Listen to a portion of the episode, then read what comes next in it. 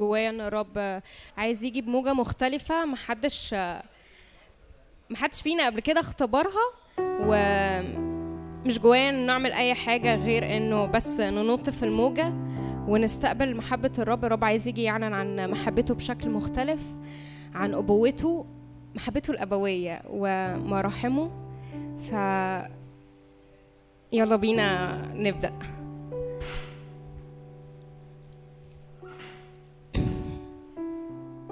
ومع بعض نعبد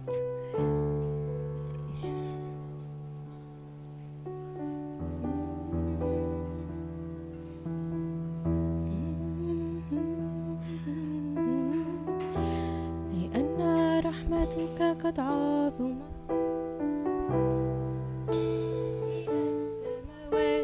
وإلى الغمام حقك. إلى الغمام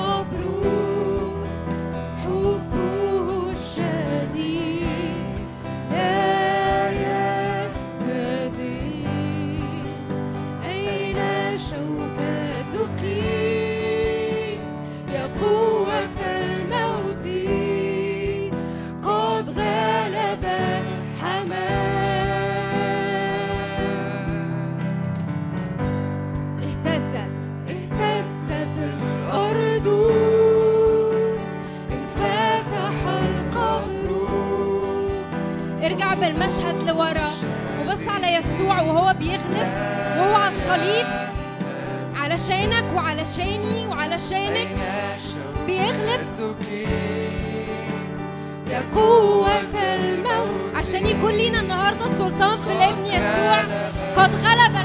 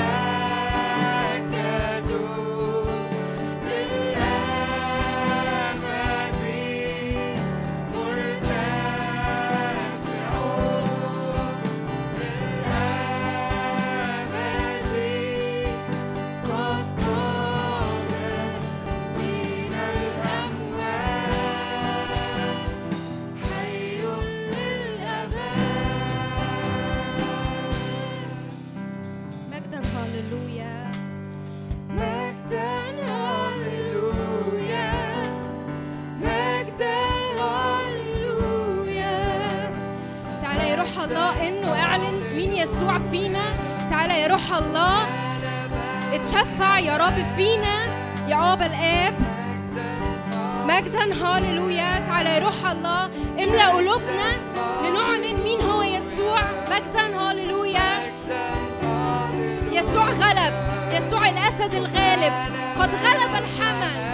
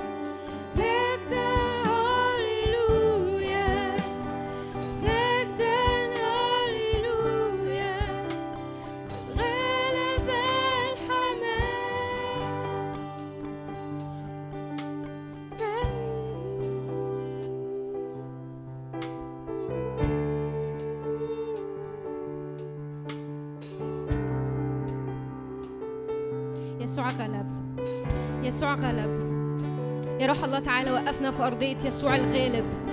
يا روح الله تعالى نور عينينا يا رب للإعلان إنه إحنا وراك يا رب أسود غالبة يا رب. تعالى وقفنا في أرضية أنت الأسد الغالب يا رب ومفيش يا رب حاجة بتقف قدامنا. يا رب الجبال تدوب مثل الشمع قدامك. يا رب أشكرك يا رب إن اسمك يهوى اسمك فوق كل اسم. يا رب أشكرك إنك دفعت لابنك يسوع كل السلطان. يا رب تعالى وقفنا في أرضية يا رب.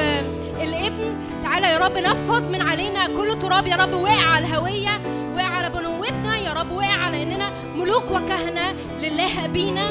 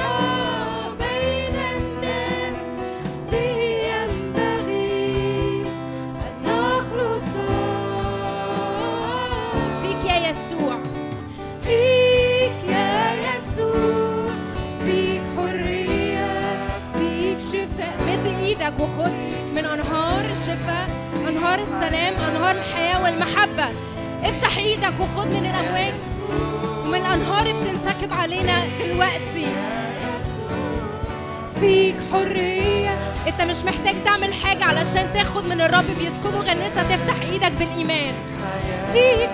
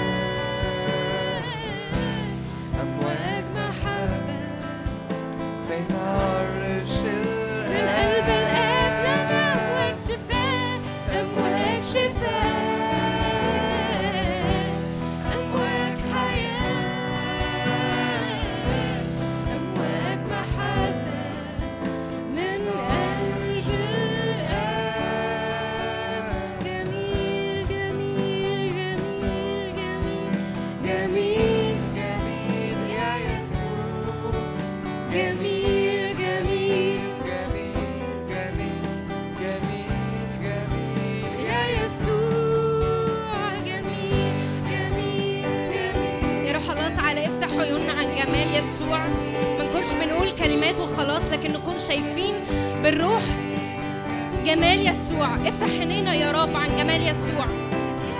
يسوع جميل.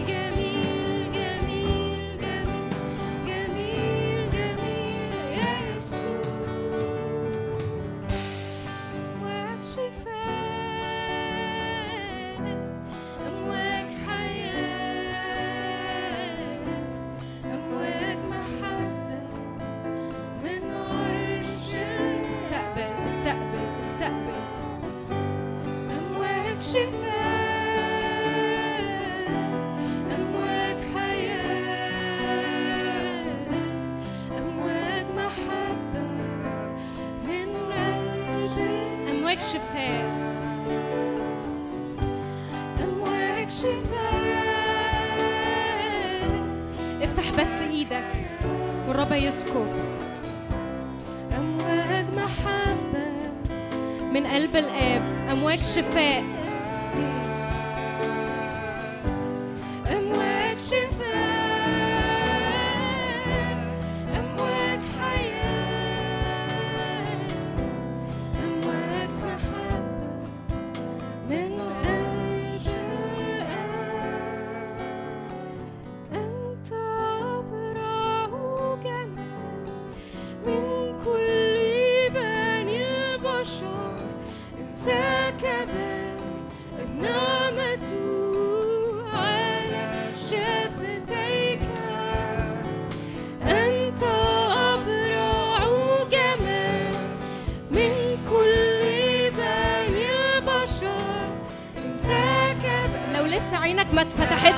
جمال الرب غير إنه تتفتح عينيك عن جمال الرب وتشوف هو قد إيه أبرع جمال.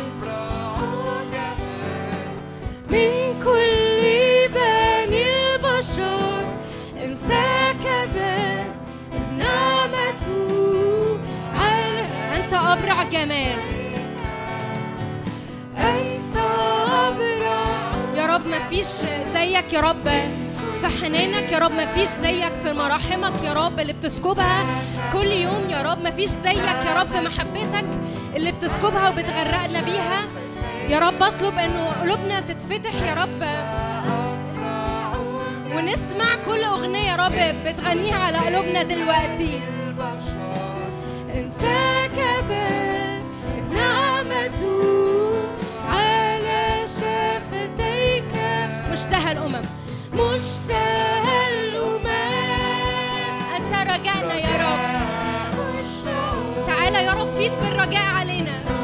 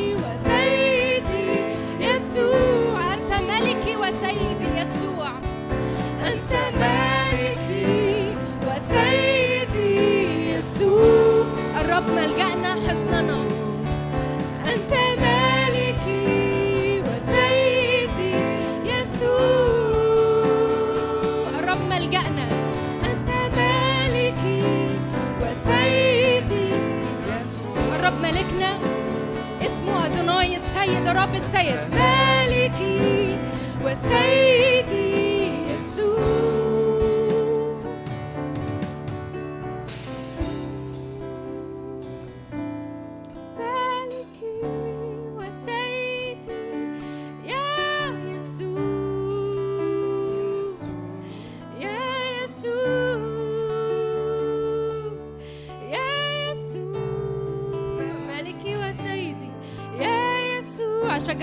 نغماتك طلع كلماتك للرب مالكي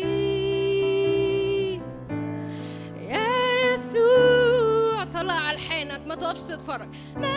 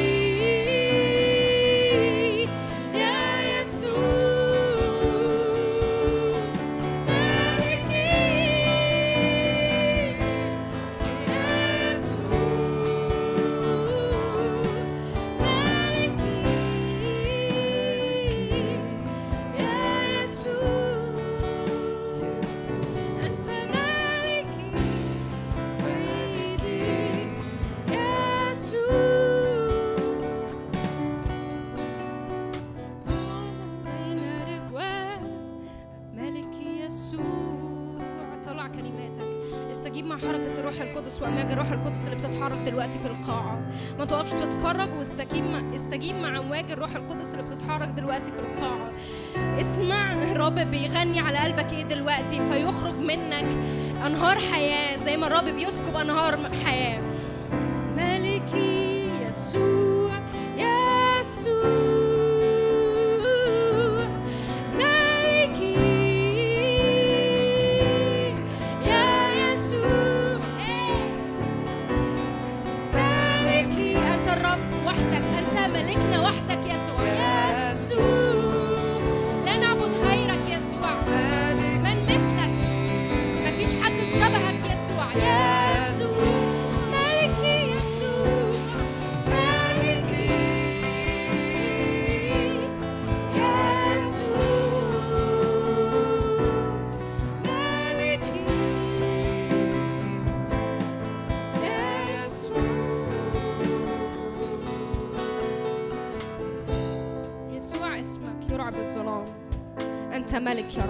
ملك الملوك ورب الأرباب. اسمك حي. يا رب وسطينا أنت وسطينا. اسمك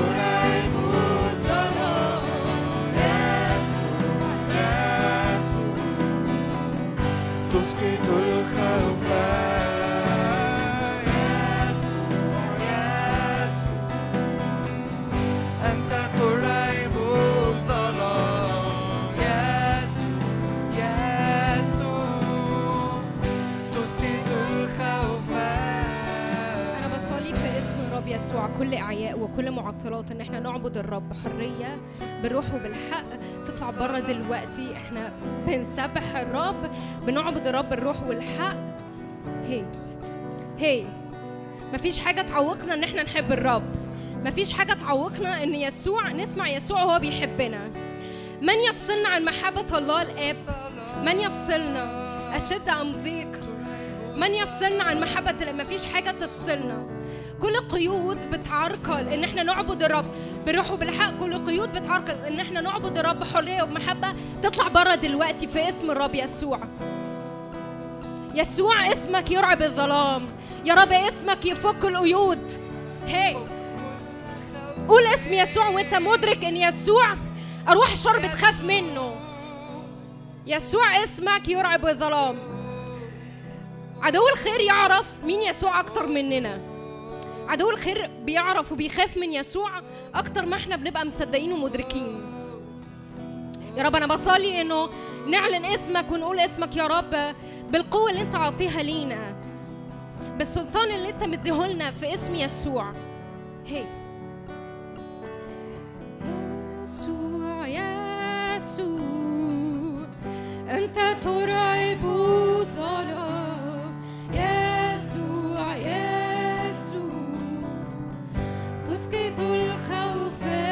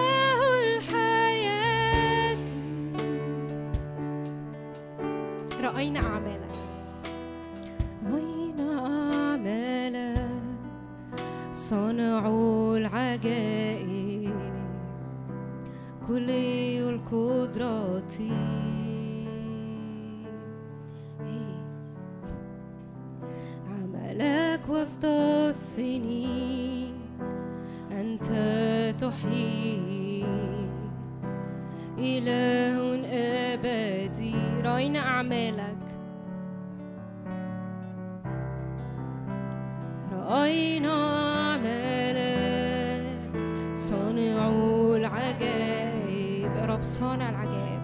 كل القدر يهوى اسمه. كل القدرة. عملك وسط السنين.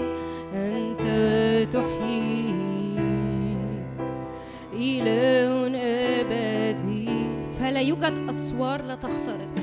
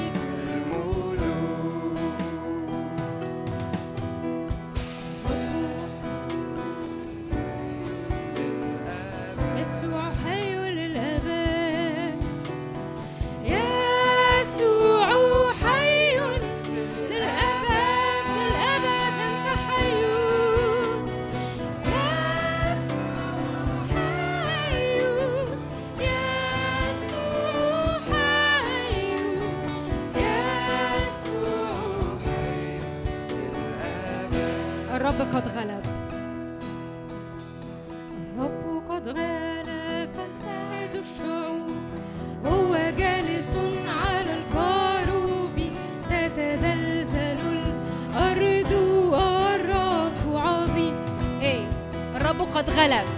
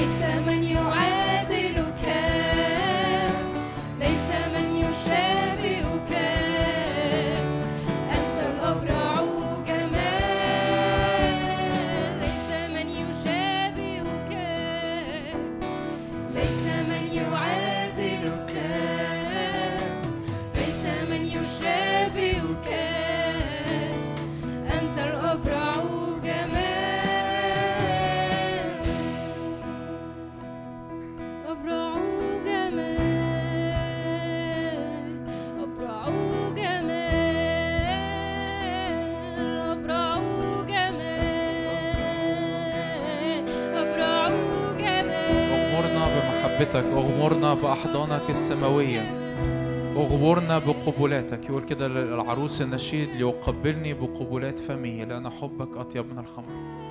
رب من أول اجتماع بيسكب علينا محبة. رب يقع على أعناقنا يقبلنا في اسم يسوع.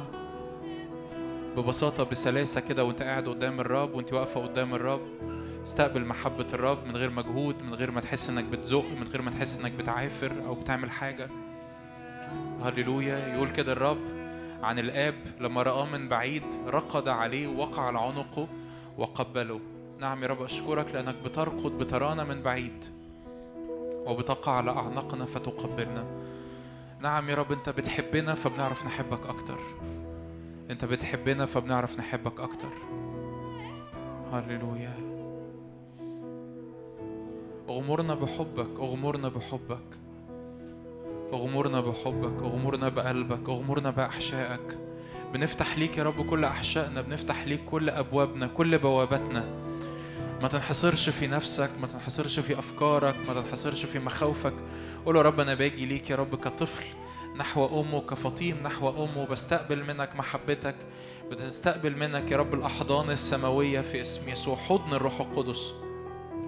حضن الروح القدس على قلبك على مشاعرك على أفكارك على طرقك. حضن الروح القدس على قراراتك. حضن الروح القدس على كل انزعاج على كل مخاوف على كل أمور في اسم الرب يسوع. حضن الروح القدس اللي يحتضننا اللي ينقلنا. هللويا هللويا. يقول كده الرب حملتكم على أجنحة النسور وجئت بكم إلي. قول يا رب أنا حتى لو أنت تعبان لو أنت مجهد لو أنت متحارب قول يا رب أشكرك لأني بتكل على أجنحتك مش بتكل على أجنحتي أنا. مش بتكل على قوتي مش بتكل على قدرتي مش بتكل على اللي أقدر أقدمه مش بتكل حتى على محبتي. بطرس في يوم من الأيام اتكل على محبته للرب فسقط. لكن أنا بتكل على محبة الرب ليا بتكل على نعمة الرب ليا بتكل على غلاوتي أنا في عينيه على إكرامه هو ليا مش مش أنا إزاي بكرمه أنا قد إيه أنا بقدر أقدم له. نعم يا رب أشكرك لأنه هللويا بنفتح يا رب دراعاتنا وبنستقبل حضنك بنستقبل محبتك. يا رب غمر ينادي غمر من محبتك غمر ينادي غمر من سلامك. غمر ينادي غمر من إعلان يسوع من الروح القدس اللي بيأتي على جيلنا. الروح القدس اللي بيأتي على جيلنا وبيعلن لينا يسوع. هللويا. مجدك يا رب يملى حياتنا مجدك يملى أراضينا. قدوس قدوس قدوس رب الجنود. مجد وملء كل الأرض. هللويا. تهتز أساسات العتب من صوت الصارخ. ويمتلئ البيت من دخان حضور الرب يمتلئ البيت من سحاب حضور الرب يمتلئ هذا الاجتماع من سحاب حضور الرب. الآن من مجد حضور الرب من مجد السجود للرب من مجد المحبة للرب. هللويا هللويا هللويا. يا رب لتأتي وتعلن لنا يسوع لتأتي وتعلن لنا مجدك تأتي وتعلن لنا حضورك تأتي وتعلن لنا محبتك تأتي وتعلن لنا يا رب كثرة المحبة والرأفة. والنعمة في اسم الرب يسوع. هللويا هللويا هللويا. هللويا. هللويا. هللويا.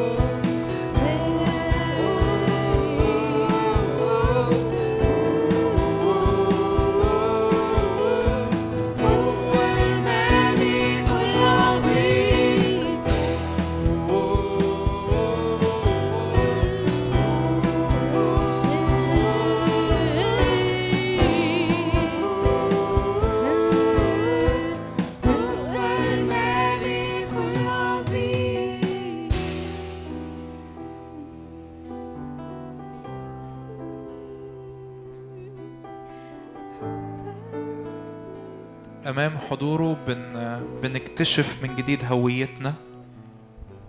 أمام حضوره بنعرف إحنا مين. أي حرب هنا كانت على الأذهان على الهوية بالذات في اسم الرب يسوع. بصلي سلام. إدراك لهويتك إدراك لهويتك إدراك للوقفة في اسم الرب يسوع. إدراك للقيمة في الحضور الإلهي في اسم الرب يسوع في اسم يسوع. ننظر وجهه ليلمع مثل الشمس عيناه للهيب نار. هللويا.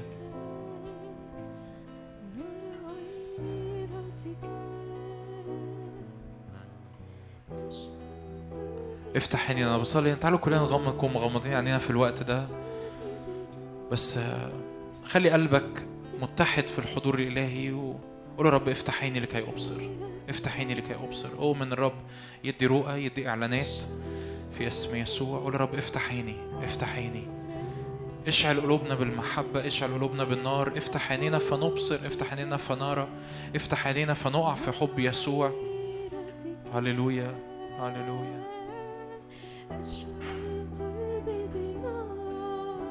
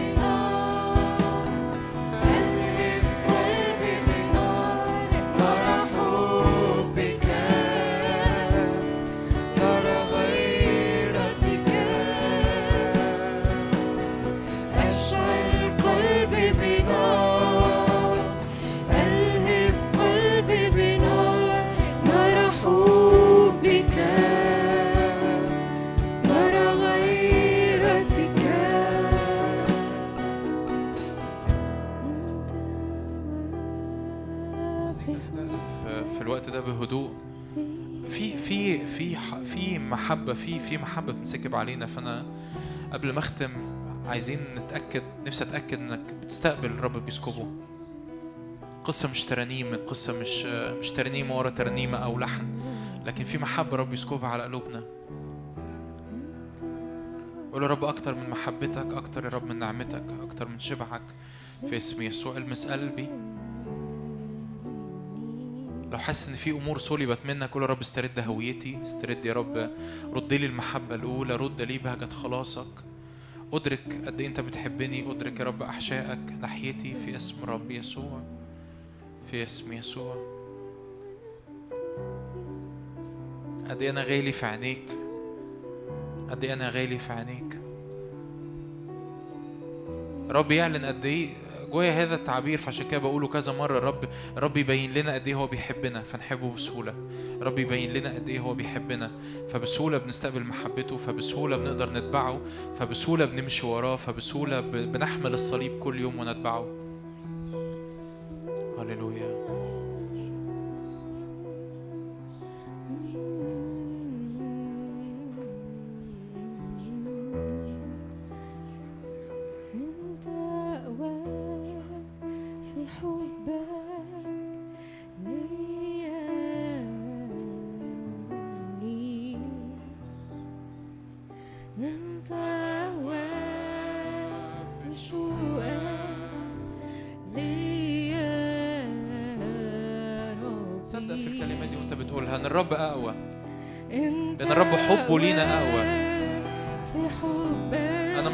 قدامه لأني بحبه. أنا بقف قدامه لأن هو بيحبني. أنا مش بقف قدامه لأني بار أنا بقف قدامه لأن هو اللي بررني لأن هو اللي بيغيرني لأن هو اللي بيشكلني هو اللي بيكملني. في اسم يسوع. مرة كمان أنت اقوى في حبك.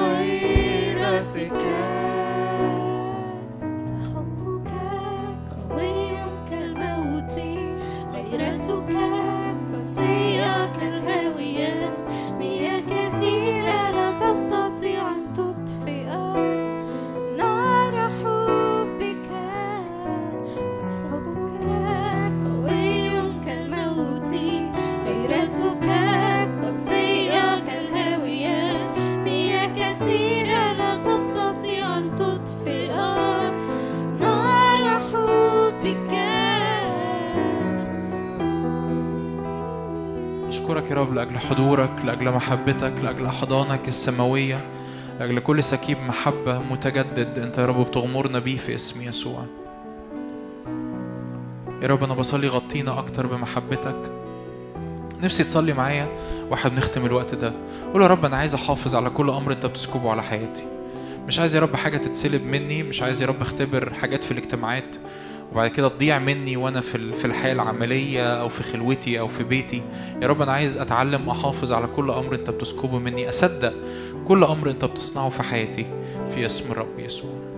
لكل مجد يا رب. غطينا غطي هذا الليلة في اسم يسوع. آمين. آمين.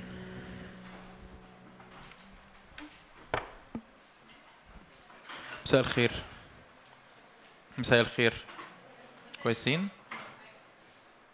ربنا يخلي أنا معايا. شكرا.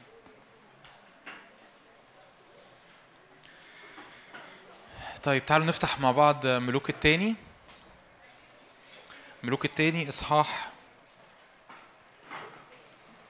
ثلاثة لا مش ثلاثة صح أربعة. ملوك التاني إصحاح أربعة. أنا أشارك بحاجة قبل ما أدخل في الموضوع بتاع ال- الوعظة أو بتاع الاجتماع النهاردة بس حاجة اتشغلت بيها و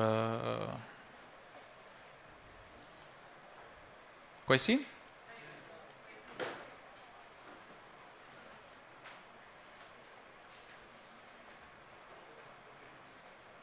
سمة من من سمات الحاجات اللي هتفضل متكررة وهتفضل دايما تقابلها في وشك كده كل شوية إن يجي إبليس يش- يشككك في هويتك.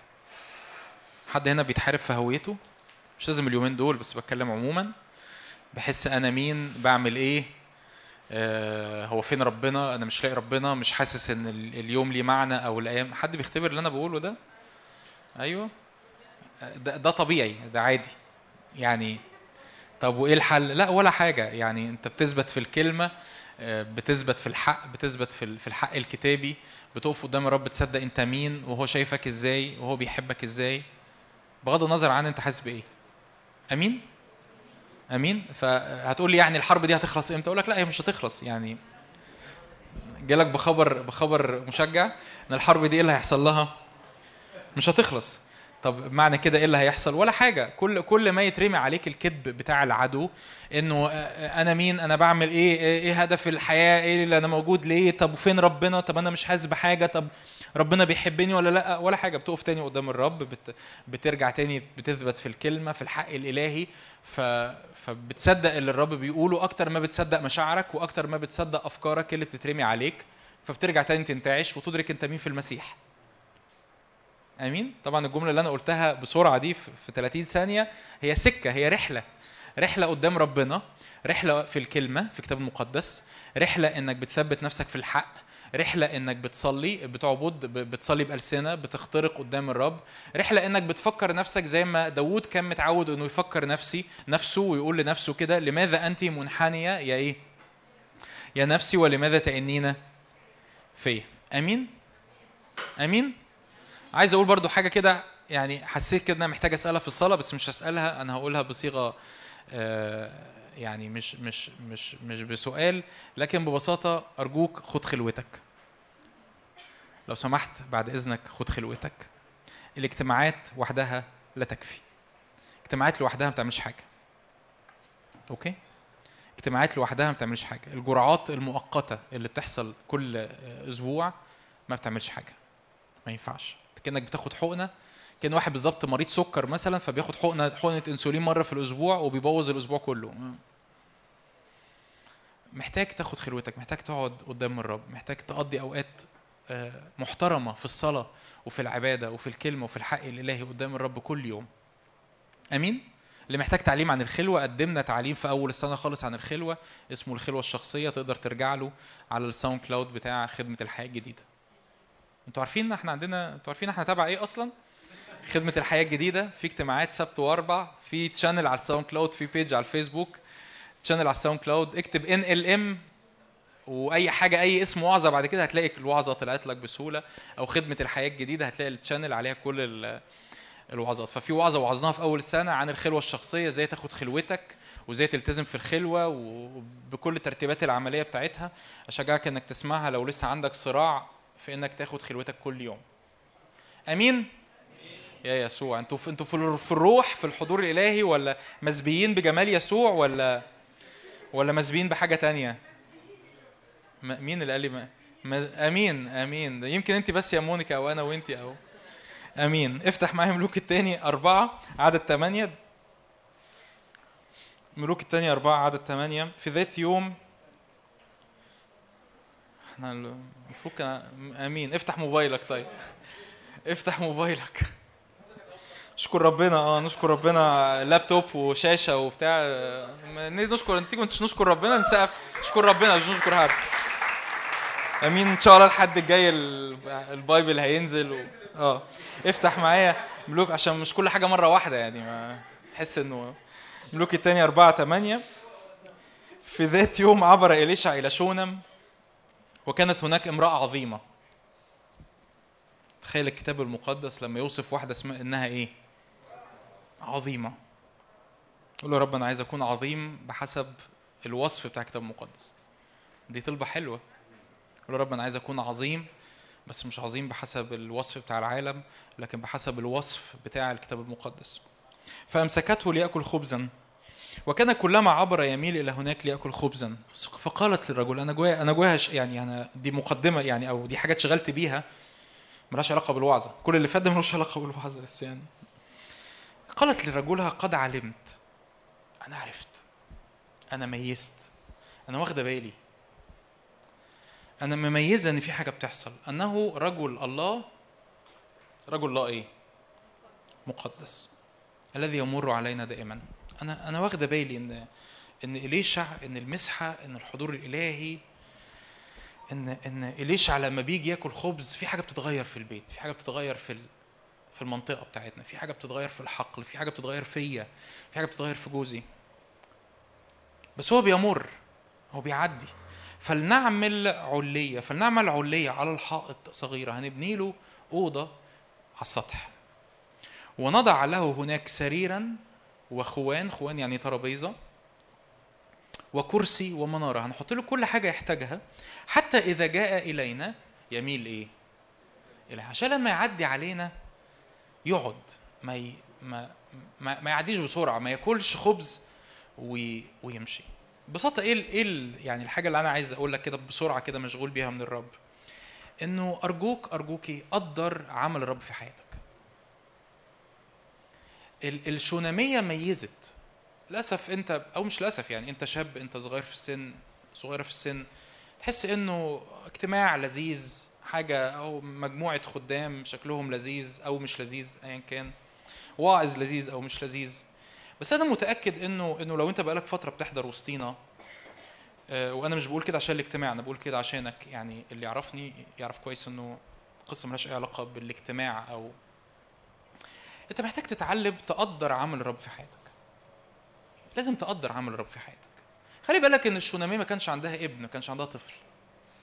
كانت ممكن تركز على السلبي ممكن تركز إنه يعني يعني إليشع بي- بيعدي. خلي بالك هو هو عدى كتير قبل ما في يوم في يوم من الأيام إليشع وقف قدامها وقال لها يعني انت تعبتي كل التعب ده لأجلنا ف- فيتعمل لك إيه؟ فجحزي قال لها هي ما عندهاش ولاد. فإليشع قال لها قال له قال لها طب نحو ال- ال- السنة الجاية يعني هيكون عندك إيه؟ ابن أو طفل. وقالت له ما تكذبش عليا وفعلا السنة اللي بعدها. الست جابت طفل بس مش هي دي القصة. القصة إن هي ما بصتش كانت ممكن تقعد تقول إيه آه أنا آه اليشع بيعدي عليا بس أنا ما عنديش عيال. هي ما عملتش كده. هي عملت كده إنه أنه رجل الله إيه مكرم. وإحنا في مسيرنا الروحي عايز عايز أقول لك أنت محتاج تقدر ثلاث حاجات. يعني رب شغلني بال... بالجملتين دول. وإحنا بن- بنرنم بنسبح. لازم تقدر الرب شخصيا. لازم تقدر الرب شخصيا. حضورك اجتماع أو أو وجودك في وسط أجواء مفتوحة على المسحة وعلى الحضور الإلهي وعمل الروح القدس دي مش حاجة رخيصة. دي مش حاجة رخيصة. في ناس دفعت الثمن ده. في ناس دفعت في ناس شافت حضرة اجتماعات وكانت موجودة في أجواء وكانت بتطلب ربنا من كل قلبها وما كانتش لاقية ولحد النهاردة في ناس مش لاقية واحد على مليون من من اللي بيحصل وسطينا. حقيقي حقيقي بمنتهى الأمانة. قدر قدر الرب. قدر إن الرب حاضر. قدر إنه إنه إنه إن إن الرب موجود وإن الرب ليا وإن الرب بيحبني وإن الرب إن في كلمة إن في كتاب مقدس وإن في ترانيم وإن في عبادة و... وقدر إنه إنه الرب عايز يعمل في حياتي حاجة وإن الرب يحبني قدر عمل الرب. الشوناميه قدرت عمل الرب. ولأن الشوناميه قدرت عمل الرب الكتاب يقول إنها امرأة إيه؟ إنها امرأة إيه؟ عظيم مش بس قدر عمل الرب تاني حاجة قدر عمل الرب في حياتك. مش بس قدر الرب كوجوده شخصيا لكن قدر الرحلة قدر إنه الشوناميه كانت ممكن تقول فين عمل الرب؟ أنا لسه زي ما أنا. بس هي أكيد ميزت على مدار السنين إنه برغم إن أنا ما عنديش طفل لسه لكن كان يمكن يكون في يوم من الأيام اليشع عدى وكانت عيانة وخفت. كان يمكن يكون في يوم من الأيام كانت مكتئبة واكتئاب اتفك من عليها. يمكن كانت في يوم من الأيام حاسة إنه ما كانش في حاجة سلبية لكن مجرد ما إليشع دخل البيت في أجواء اتملت من السلام من الفرح فهي- وجوزها كانوا متخانقين قبل ما إليشع يزورهم فحسوا إن هم قادرين يحبوا بعض. قدر عمل الرب في حياتك. استغل عمل الرب في حياتك. اشكر الرب على اللي بيعمله في حياتك. اشكر الرب على وهنعمل كده يعني ه- ه- ناخد وقت صلاة كده سريع قبل قبل ما نكمل. اشكر الرب على اللي بيعمله في حياتك. ما تعملش مع الموضوع على إنه عادي. ما تحتقرش عمل الرب. ما تحتقرش اللي الرب بي بيعمله يوم ورا يوم في خلوتك أو أسبوع من أسبوع في, في اجتماع أو ماشي سكة تلمذة أو ايا كان اللي بتعمله. ما تحتقرش عمل الرب لأنه عمل الرب غالي أنت محتاج تقدره. قال كده قد علمت أنه رجل الله إيه؟ مكرم. بس عايز أقول لك ال- الحاجة الأخيرة والثالثه اللي ممكن تتاخد عليا بس أنا هقولها علشان بحبك مش هقولها عشان نفسي. أنت محتاج كمان تقدر الناس اللي بيخدموا حياتك. ليه؟ لأنه من يقبل نبي باسم نبي أجر نبي يأخذ. اللي بيستقبل المسحة. خلي بالك انت مش بتقدر الأشخاص انت بتقدر المسحة على حياته محتاجين نتعلم ده. لأنه اوعى اوعى تفتكر إنه اللي بيحصل وسطينا عادي. نو مش عادي. مش عادي. لازم لازم تتعلم تقدر المسحة على حياة رجال الله. من الآخر أقولها لك كده زي ما هي. ايا كان مين هم رجال الله. مش بقول عن عن, عن نفسي رجل الله. مش بقول على كده. لازم تقدر إن في خدام عايزين يمشوا معاك السكة. وبيحبوك وبيكرموك وبيصلوا لأجلك وبيتمخضوا. في خدام بيجوا يرت- يرتبوا الاجتماع ده. ناس انت تعرفهم وناس ما تعرفهمش. بيرتبوا الاجتماع ده كل حد علشان الاجتماع ده يتعمل. في ناس بيتعبوا. في فلوس بتدفع. في مجهود بيتحط مجهود بدني جسدي مجهود من الوقت مجهود من الصلوات من التشفع. محتاج تقدر ده. الشونامية قدرت ده. ما تتعاملش مع الموضوع. ليه؟ ما تتعاملش مع الموضوع عادي. لأنك لو اتعاملت مع الموضوع عادي هيتسرق منك. هيتسرق منك. هيسلب منك. فثلاث حاجات أرجوك يعني أنت شجعت من رب إن أنا أشاركهم. ثلاث حاجات محتاج تقدرهم. تقول لي أنا لسه في عادي الشونامية ما كانتش لسه عندها ولد. دي حاجات عادية. كلنا بنعدي بتحديات وبظروف. وإلى آخره. بس ثلاث حاجات محتاج تقدرهم. محتاج تقدر طول الوقت إن الرب موجود في حياتك. محتاج تاني حاجة تقدر إيه؟ تقدر إيه؟ عمل الرب. إن الرب عمل وعمل وأنا ما كنتش كده. بص ممكن كنت تبص كده على حاجات في حياتك النهارده تقول آه طب ما أنا في حاجات في حياتي. تمام بس قارن نفسك من سنة فاتت. قارن نفسك من سنتين فاتت. قارن نفسك من ثلاث سنين. قارن نفسك من شهرين فاتوا. أنا ما كنتش كده.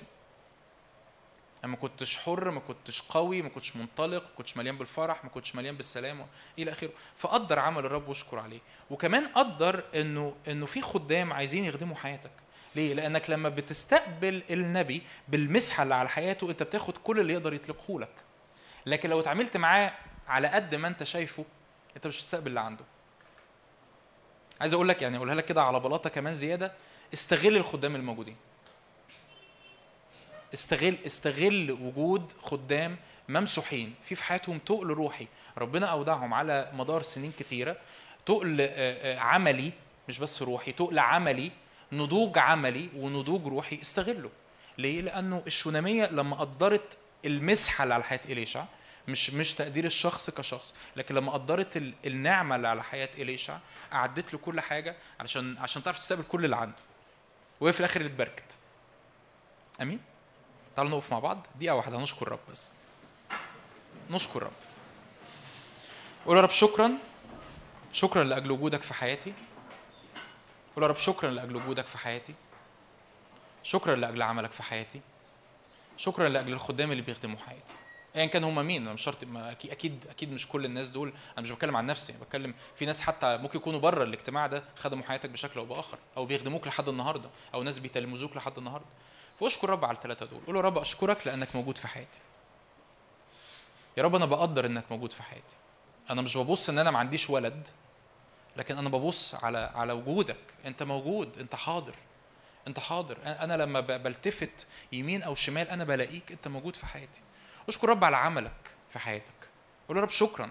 شكرا لأنه أنا مش لما أقارن نفسي بست شهور فاتوا بسنة فاتت بسنين فاتت أنا مش زي ما أنا يا رب. أنا كبرت. أنا نضجت في حاجات كتير قوي حصلت في حياتي. أشكرك. أشكرك. أشكرك لأجل كل أمور أنت عملتها في حياتي. أشكرك يا رب لأجل كل أشخاص انت وعدتهم بركة ليا يخدموني ويخدموا حياتي ويغسلوا رجليا ويدخلوني في, في, في أعماق ويدخلوني في مستويات نضوج. قول رب علمني أكون شاكر أكون جريتفول أكون ممتن ليك ولعملك والخدام اللي أنت بتبعتهم في حياتي. الشكر بيثبت عمل الرب في حياتك صدقني. الشكر بيثبت عمل الرب في حياتك.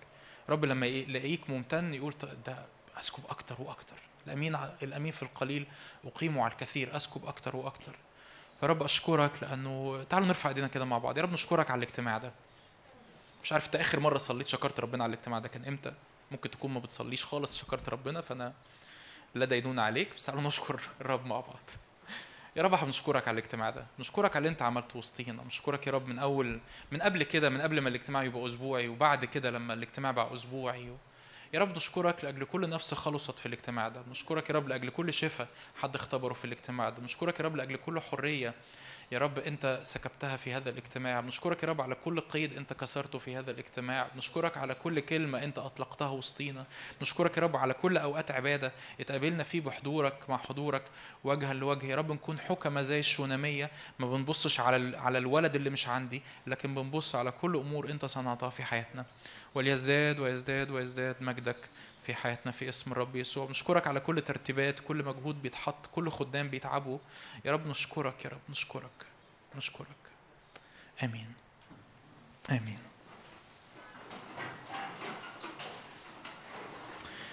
آمين. افتح معايا يوحنا أربعة. مشغول بحاجة كده. آه، يعني هنشوف. يوحنا أربعة عدد.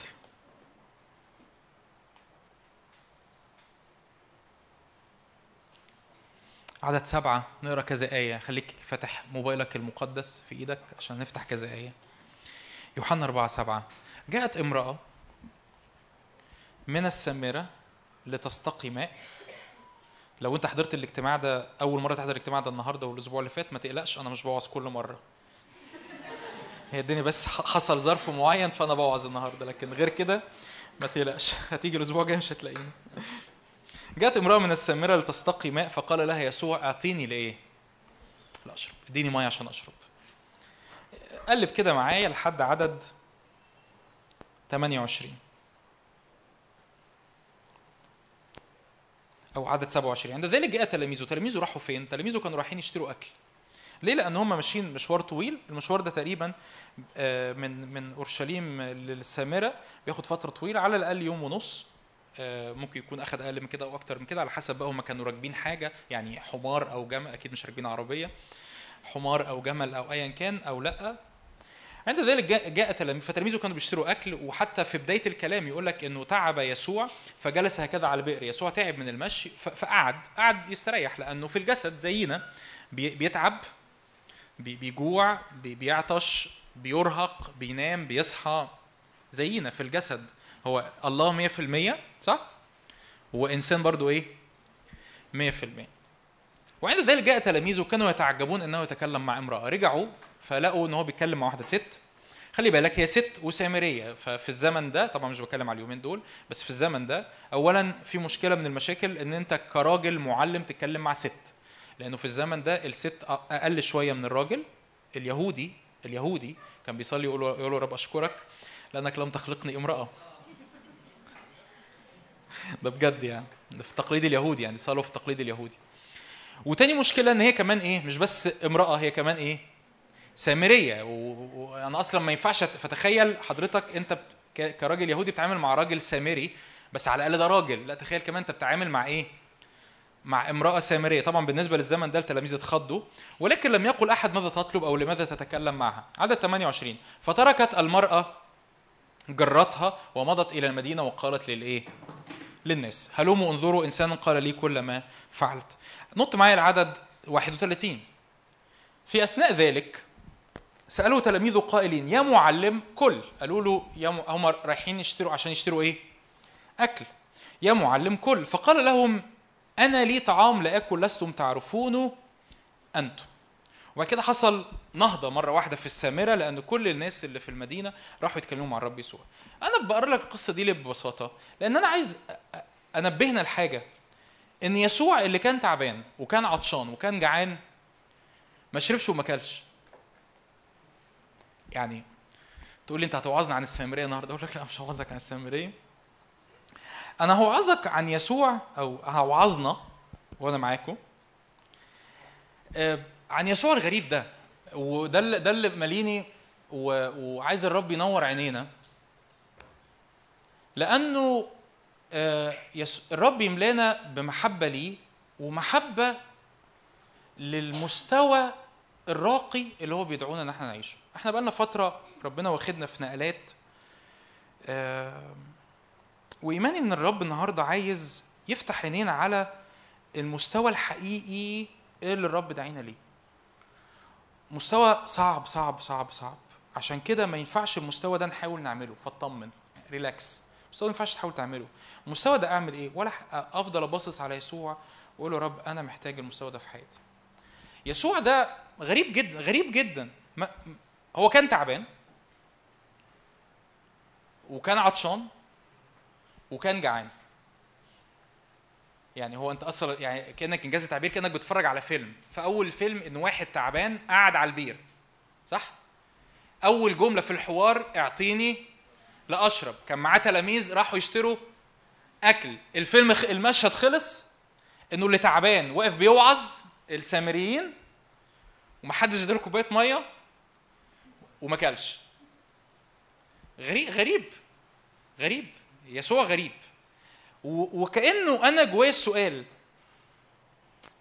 آه، بنتفرج دايما على يسوع وإحنا عارفين إن هو ابن الله صح؟ عارفين هو ابن الله. بس برضو إحنا إحنا عارفين إن هو ابن الإنسان عارفين إن هو إنسان بشري كامل. فهو بيتعب بيجوع وبيعطش.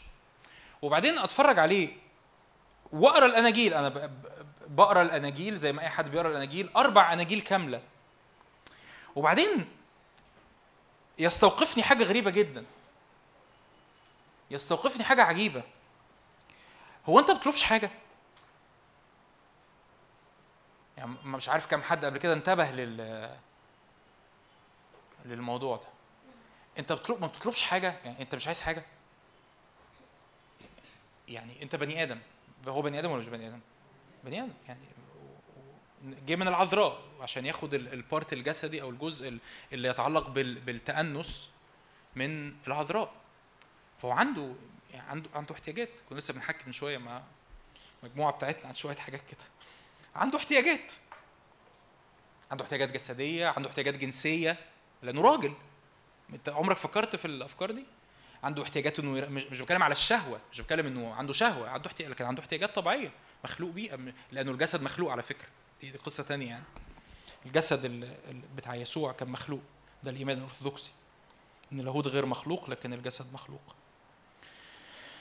فعنده احتياجات. ف أنت أنت ما بتعوزش حاجة؟ يعني ليه ما نقراش مرة؟ يعني حتى لما قال لها أعطيني لأشرب هو كان لمجرد إنه يفتح الكلام كان لمجرد إنه هو هو مش مركز قوي إنه طب طب ثانية واحدة هروح هروح الكولدير. ف-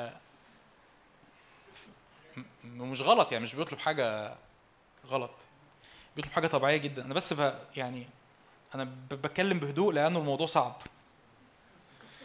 والموضوع محتاج مش إن إحنا نتوعظه لكن إنه الرب يأتي بإعلان. ومش يأتي بإعلان أو مش يأتي بوعظة تحطني في إحساس بالتقصير. لأنه لو هن كلنا لو لو هنحس بالتقصير فكلنا أو مش كلنا بس البشرية كلها هتحس بالتقصير. لكن الرب يأتي بإعلان فندرك ال- الدعوة العالية اللي إحنا ما ينفعش نقلل منها لأنه لو قللنا منها مش هنوصل حتى لربعها. لكن طول ما هي عالية هندرك قد إيه الرب داعينا لحاجة فائقة للطبيعة. عنوان الوعظة النهارده اللي أنا حاطه الحقيقة هو حياة فوق الطبيعي أو حياة فائقة للطبيعة. بس اقتبس ال- الجملة دي من من أحد الكتاب. يقول علشان دايما بنحلم بالحياة الفائقة للطبيعة. يعني لو لو أنا النهارده عملنا يوم روحي نفترض يعني عملنا يوم روحي ونزلنا دعوة على الإنترنت على الفيسبوك وعملنا بوستر وقلنا النهارده اليوم الروحي اسمه الحياة الإيه؟ فائقة للطبيعة. فغالبا أنت متخيل أنا أنا مش أنت أنا كمان متخيل غالبا تسبيح حاجة يعني جامدة جدا. آه تسبيح فائق للطبيعة. و... و... وأكيد النهارده غالبا يعني هنتكلم عن الحياة في- يعني هنتكلم عن الايات والعجائب مثلا. نتكلم عن الشفاء نتكلم عن التحرير نتكلم عن الانتقال في الروح نتكلم عن حاجة من يعني حاجة حاجة أكيد مش نتكلم عن حاجة طبيعية يعني صح؟ بس أنا أقتبس الاقتباس ده من أحد الكتاب يقول يقول قبل ما أعرف الحياة الفائقة للطبيعة طب تعالوا نعرف إيه هي الحياة الطبيعية؟ يعني الإنسان الطبيعي ده شكله إيه؟ فيقول كده ما هي الحياة الطبيعية؟ أن يطلب هي أن يطلب الإنسان ما لنفسه هي دي الحياة الطبيعية. هي أن يطلب الإنسان راحته ومصلحته. هي هي أن يطلب الإنسان خيره هو ورفاهيته هو وازدهاره هو وامتداد ملكوته هو. فهذا هو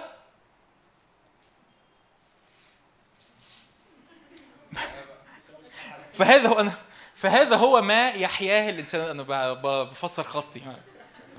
فهذا هو ما يحياه الإنسان الطبيعي. إيه الحياة الطبيعية؟ الحياة الطبيعيه يعني الحياة عادي. بني آدم إيه البني آدم العادي ده بيعمل إيه؟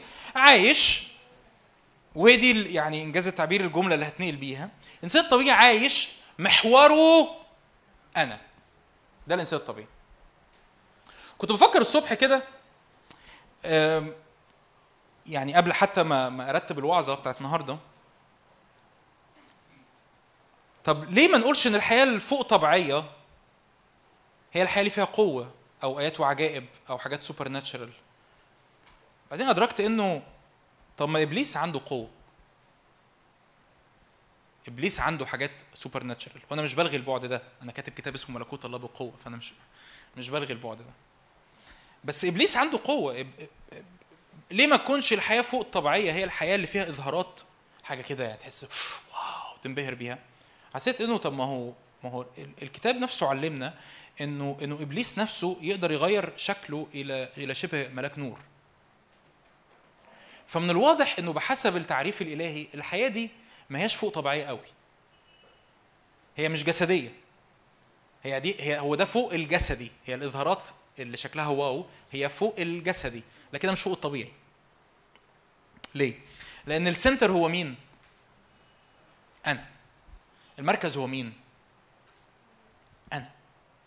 وأنا مش بوعظك النهارده عشان هنميت ذواتنا أمين يعني. الرب خدنا في كده أمين. بس مش دي الوعظة.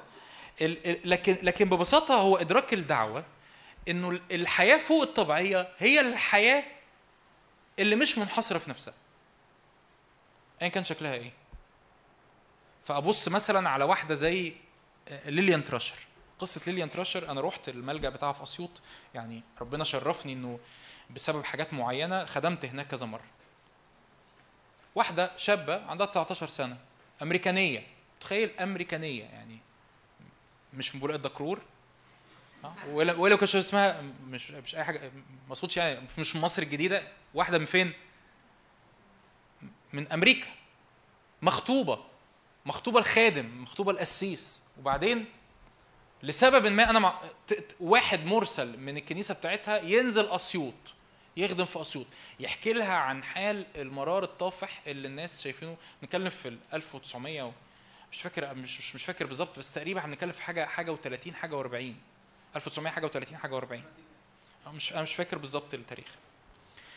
يحكي لها على على المرار الطافح اللي الناس بتشوفه على وجود أطفال أيتام على انه أنتوا عارفين إنه ما كانش فيه في مصر حاجة اسمها ملجأ أيتام؟ يعني مفيش حاجة اسمها في مصر ملجأ أيتام. مفيش. فتسمع فتشعر إن الرب بيدعوها بنت أمريكانية مخطوبة عندها 19 سنة تشعر إن الرب بيدعوها إن هي تروح أسيوط. ليه؟ عشان تبتدي خدمة أيتام. خطيبها يقول لها القسيس يقول لها أنا مش موافق. أنا مش بقول ان إن خطيبها صح. آه آه sorry إن هو غلط. ممكن يكون ممكن يكون دي دعوة الرب لحياته. بس هي قرر إنه okay دي دعوة الرب لحياتي. ففسخت الخطوبة. سافر أسيوط وتأسس أول ملجأ أيتام. مش في حتة حتى في وسط البلد يعني مش في وسط المركز بتاع البلد لكن في حتة متطرفة شوية. ويبقى ده أول ملجأ أيتام فيكي يا جمهورية مصر العربية. تاسسه واحدة من أمريكا عندها 19 سنة. دي الحياة الفوق طبيعيه ده ده ما فوق الطبيعي. ليه؟ لأنه الطبيعي إنك تبقى عايش أنت المركز. ده الطبيعي. الطبيعي إن أبقى عايش أنا المركز. وعايز دايما أنتوا يعني دايما أنا بحب أقول الكلمتين دول حتى في الخدمة. أنا ممكن أبقى واقف بوعظ لكن أنا المركز أنا اللي في ال center. ممكن أبقى بعمل حاجة شكلها روحي لكن أنا في ال center. أنا أنا شايف مين؟ يعني بعد الوعظة دي أنا شايف مين؟ أنا شايف نفسي أنا شايف وعظتي. أنا شايف الخدمة اللي أنا خدمتها. فالقصة عمرها ما بتتقاس. لو سمحتوا ال... ال... اسمعوا الكلام ده كويس. القصة عمرها ما بتتقاس بشكل الحاجة اللي أنت بتعملها. هي بتتقاس بالقلب اللي بيتكشف في الحضور الإلهي ال- ال- الرب بيقول لي جون أنت في المركز أو جون أصلا مش شايف نفسه. ليه؟ لأنه الحياة اللي الطبيعي الطبيعي اللي الناس عايشاه هي أن اطلب هي أن يطلب الإنسان خيره هو. اتكلمنا الحد اللي فات عن الأصنام. خيره هو وازدهاره هو ورفاهيته هو وملكوته هو. هذا هو ما يحياه الإنسان الطبيعي. طب ما هو الحياة فوق طبيعيه الحياة فوق طبيعيه ان الواحد مش باص على نفسه؟ الحياة الفوق طبيعية إني أبص على واحد زي يسوع تقلب معايا الاناجيل يمين وشمال يمين وشمال. طب إمتى طلب حاجة؟ غريب. ممكن تكون عارف المعلومة دي من زمان بس بالنسبة لي المعلومة دي كانت إعلان. أنت ما بتطلبش حاجة؟ أنت ما بتطلبش حاجة؟ ما, ما, ما تقفش في مرة تلوم التلاميذ علشان غبائهم؟ ما تقفش في مرة تلومهم لأن هم مش مقدرينك. حتى لما كان بيعمل كده حتى لما كان بيوبخ المدن التي لم تقبله هو بيوبخها علشان المدن مش عشان نفسه. لأنه في لأنه في يوم من الأيام يقول كده يقول أحمدك أيها الرب إله السماء والأرض لأنك أخفيت هذه عن الحكماء وأعلنتها للإيه؟ الاطفال وهذه هي المسرة أمامك. فهو مش فارق مش فارق يعني هو مش فارق معاه حاجة خالص. مش في دماغه. ال- ال- الأنا ميتة. حرفيا. واللي بقوله لك النهارده انه هي دي ده ده القياس. يعني يعني يعني الفكرة إن إحنا ينفع نقلل المقاس. ينفع نقلله. إيه المقاس؟ آه، إنك تخدم. آه، ماشي أوكي. بس ده مش مش ده القياس. القياس اللي, اللي إحنا مدعوين ليه إن أنا أعيش الحياة دي. والحياة دي حرة بشكل مش طبيعي. أنا نفسي اتخيل معايا المشهد. مفيش attachments مفيش ربط بتجيبني لتحت. الحرية مش بس هي الحرية من الخطية يا جماعة. الحرية ما هياش بس الحرية من الخطية. الحرية إنك تبقى حر من رأي الناس. أوه. يا يسوع. أنا حر من الروبوت اللي بتشدني تحت. أنا حر من تقييمي لنفسي أنا مش شايف نفسي. أنا أنا مش في المشهد. فأنا أنا حر. أنا حر. أنا حر. أنا مش متربط.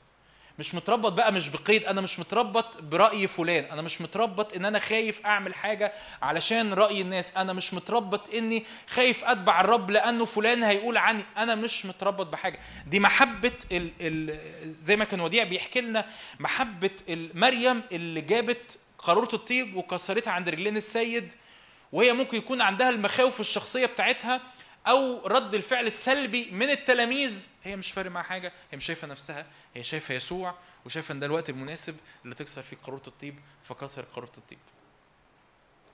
ده العهد الجديد بيسميه كلمة قديمة بس هي كلمة حقيقية. بيسميه المحبة. سميه الإيه؟ المحبة. الأجابي. إيه الأجابي؟ هي المحبة الباذلة. المحبة اللي بتخرج عن نفسها. يسوع في كل لحظة في حياته كان بيخرج عن نفسه. تخيل في مرقس تقرأ إنجيل مرقس مثلا يقول لك كده جاء أقاربه ليمسكوه. ليه يا عم جايين يمسكوك؟ لأنه قالوا أنه مختل. إنجيل مرقس قرايبه رايحين يمسكوه عشان قالوا عليه إيه؟ مجنون. يوحنا سبعة إخواته إخواته بقى ايا كان بقى أنت مقتنع إن هم إخواته أو ولاد خالته ايا كان مش مهم مين بس. الكتاب بيقول إخواته فأنا هستخدم التعبير ده. إخواته يقولوا له اصعد أنت إلى العيد. ليه؟ عشان إحنا مش مقتنعين بيك قوي بصراحة وأنت يعني لو فاكر نفسك جامد ورينا هتعمل إيه في العيد. فيقول لهم و- وقت لما بص بص بص الرد مش محتاج يثبت حاجة. يعني بص تلاجة تلاجة تلاجة رهيب رهيب. رهيب يا رب افتح عينينا. مش محتاج يثبت حاجة لحد. تخ- تخيل لو عشت كده. تخيل لو عشت كده. تخيل لو تخيل حياتك لو عشت كده. مش محتاج مش محتاج أثبت حاجة لحد. مش محتاج أثبت لحد إن أنا صح إن أنا غلط إن أنا كويس إن أنا وحش إن أنا عملت اللي المفروض أعمله أو ما عملتش المفروض أعمله. أنا مش محتاج أثبت حاجة لحد. مش بقول انت تبقى متكبر أو اناني أو أو ارعد مش مش بقول كده. أنا بقول انه انت انت واصل لحتة وده اللي هاخدك معا- معايا فيه ان انت كل شبعك وكل الاستقبال اللي بتستقبله هو من الآب. هتقولي طب هو ده ده مستوى صعب. أقول لك أيوه ما أنا قلت لك من الأول ما ما ما ما تحاولش دلوقتي تحط نفسك في الحتة دي وتقول أعملها إزاي. ما تعملش كده. اتفقنا؟ أي حاجة هتسمعها مني النهارده ما تحاولش تحشر نفسك فيها بالدماغ وتقول إيه؟ هعملها إزاي؟ ما تحاولش. ما تحاولش. الف- الفشل سيأتيك آه، بالتأكيد. فما تحاولش. امال اعمل إيه؟ ولا حاجة. إحنا النهارده مدعوين ان إحنا نبص على الدعوة اللي هو دعينا ليها ونقول يا رب إحنا عايزين نبقى كده. ده ده الرد الفعل الوحيد الشرعي اللي ممكن نعمله. نحن نقول يا رب عايزين الأجابي اللي إحنا بنستقبلها منك دي المحبة الباذلة دي اللي بنستقبلها منك تغيرنا فنتغير للصورة دي. بص ثلاجه يقول لهم أنتم وقتكم في كل حين حاضر. طب ت- ت- مش خايفهم يزعلوا منك إيه؟ أنتوا بتشتمهم يعني ولا إيه؟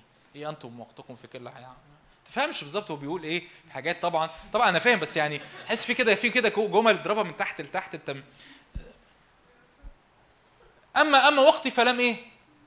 فلم يحضر بعض. يقول لك بعد ما هم صعدوا العيد صعد العيد طب ما كمل الأول. هي القصة مش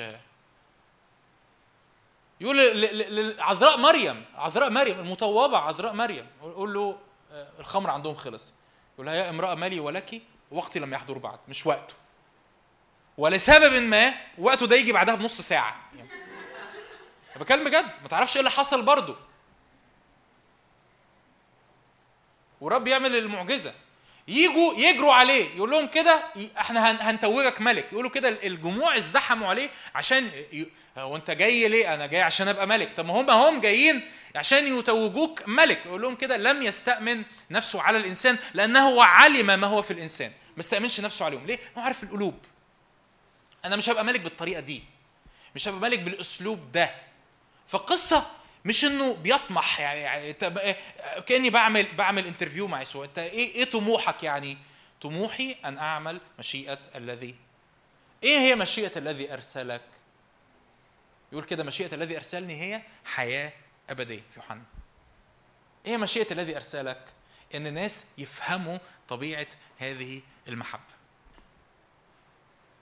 إن حبة الحنطة تقع في الأرض حبة الحنطة ال ال بتموت تقع في الأرض وتموت فلا تبقى وحدها. لكن إن ماتت تعمل إيه؟ تأتي بإيه؟ بثمر كثير من نفس نوع الحنطة. وإحنا إحنا الثمر بتوعه. يعني هو لما يقول كده من تعب في اشعياء 53 من تعب يدي يرى وإيه؟ ويشبع. فهو بيبص علينا بيفتخر بينا بيقول أنا متأكد إن المحبة اللي أنا سكبتها اللي أنا بذلتها اللي أنا زرعتها في الأرض تأتي بثمر كثير في ولادي وبناتي. فهلاقي ناس في الجيل ده في 2022 حكينا قبل كده على ال social media وعلى الأنانية وعلى ال- ال self image وإزاي العالم بيحاول يصدر لنا صورة الصورة دي أنا لازم أكون عليها و- وأنا محور أنا أنا والنفسنه والنفسانه مش معنى إنك بتنفسن من حد لا النفسانه بمعنى إنك كل أفكارك هي أفكار نفسانية هي أفكار أرضية هي أفكار في الأنا. ده ده سمة الجيل يطلع من وسط الجيل ده جيل تاني بيقول أنا السمة بتاعتي إن أنا مش مش عايش عشان الناس مش عايش عشان خايف من رأي الناس مش عايش عشان ارضي الناس لكن أنا عايش في حالة اسمها المحبة الباذلة. المحبة ال outgoing أنا طول الوقت أنا طول الوقت بره نفسي.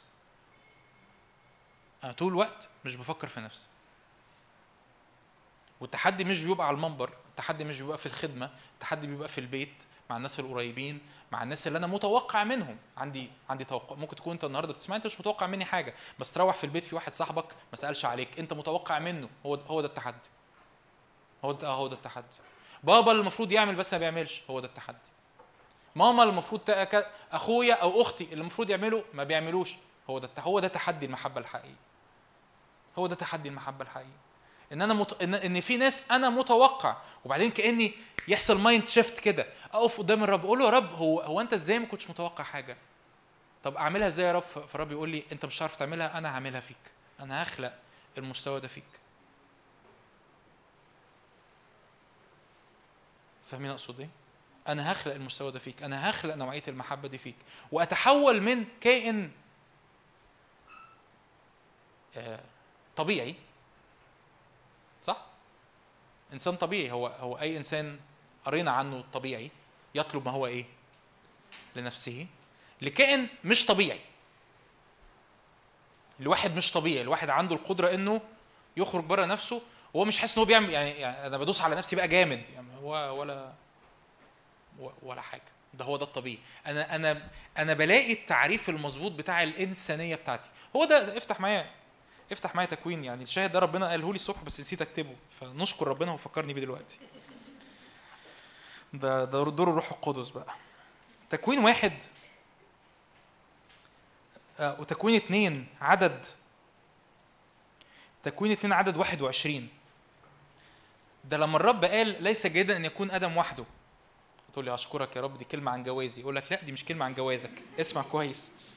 تكوين 2 21 أوقع الرب الإله سباتا على آدم فنام فأخذ واحدة من أضلاعه وملأ مكانها لحما وبنى الرب الإله الضلع التي اخذها من آدم امرأة وأحضرها إلى آدم. فقال آدم بص آدم احتفل آدم عمل حفلة آدم لم الحيوانات. بتكلم بجد وعمل happy birthday to you to هذه الآن إيه؟ عظم من عظامي ولحم من لحمي هذه تدعى امرأة لأنها من امرئ أخذت خلي بالك الرب كان بيقول الصبح آدم بقى ناقص ضلع آدم بقى ناقص إيه؟ ضلع بقى الضلع لس آدم بقى ناقص إيه؟ ضلع و... و... وبيعمل إيه مع حواء؟ بيحتفل بيها. طب طب ما انت يا رب ما كنتش قادر انك تجيب شوية طينة زي ما جبت شوية طينة وتعمل حواء وابقى أنا بض... يعني ضلوعي. تمام؟ خلي بالك هو هو نفس آدم. هو هو نفس آدم اللي بعد السقوط قال له المرأة التي أعطيتني. هو هو نفس آدم اللي بعد السقوط أول ما الرب قال له من أعلمك إنك عريان؟ قال له ما الوليه اللي أنت بعتها لي أعطتني عشان أعمل إيه؟ عشان أعمل إيه؟ عشان آكل. هو هو. هو هو آدم اللي عمل حفلة هللويا مجد للرب من امرئه اخذت و... هو هو اللي بعد السقوط قال له إيه؟ الست اللي أنت بعتها لي. ده مش غلط في آدم يعني مش مش بنغلط في آدم. لكن أنا بقول لك إن حاله الإنسانية أنت بقى تقول لي وليه أعيش ليه أطلب المستوى ده؟ لأن في المستوى ده أنت بتكون إنسان. أقل من المستوى ده أنت مش إنسان. الإنسان اللي مخلوق على صورة الله اللي هو كان آدم الإنسان المخلوق على صورة الله لما اتاخد منه ضلع عمل حفل. الإنسان اللي سقط بسبب الخطية لام الشخص اللي كان عامله حفله من شوية. هو ده اللي بيحصل هو ده اللي بيحصل مع صحابنا هو ده اللي بيحصل في جوازاتنا هو ده اللي بيحصل في بيوتنا. الحاجة أشكرك يا رب عشان فلان أنت بعته لي وصديق ورفيق وبنصلي مع بعض مش عارف إيه. وبعد كده ياخد مني مش ضلع ياخد مني كوباية بيبسي. أي ايا كان. ياو فين؟ والمحبة اللي بتقولوا عليها وال... وأنا تاني مش بقوله مش عايز اهدى يا جون مش هتخش في الحتة دي. اجتماع الحد اللي فات خلص مش هندخل فيه. أنا مش بلومك أنا بقول لك ده الإنسان الإيه؟ الايه؟ الطبيعي. ده الطبيعي. ده الطبيعي. ده العادي. ده العادي. بس من الواضح إن إحنا مدعوين لمستوى فوق العادي. لمستوى لما ببص ليسوع زي ما الرسول بولس يقول كده مشابهين صورة إيه؟ ابنه.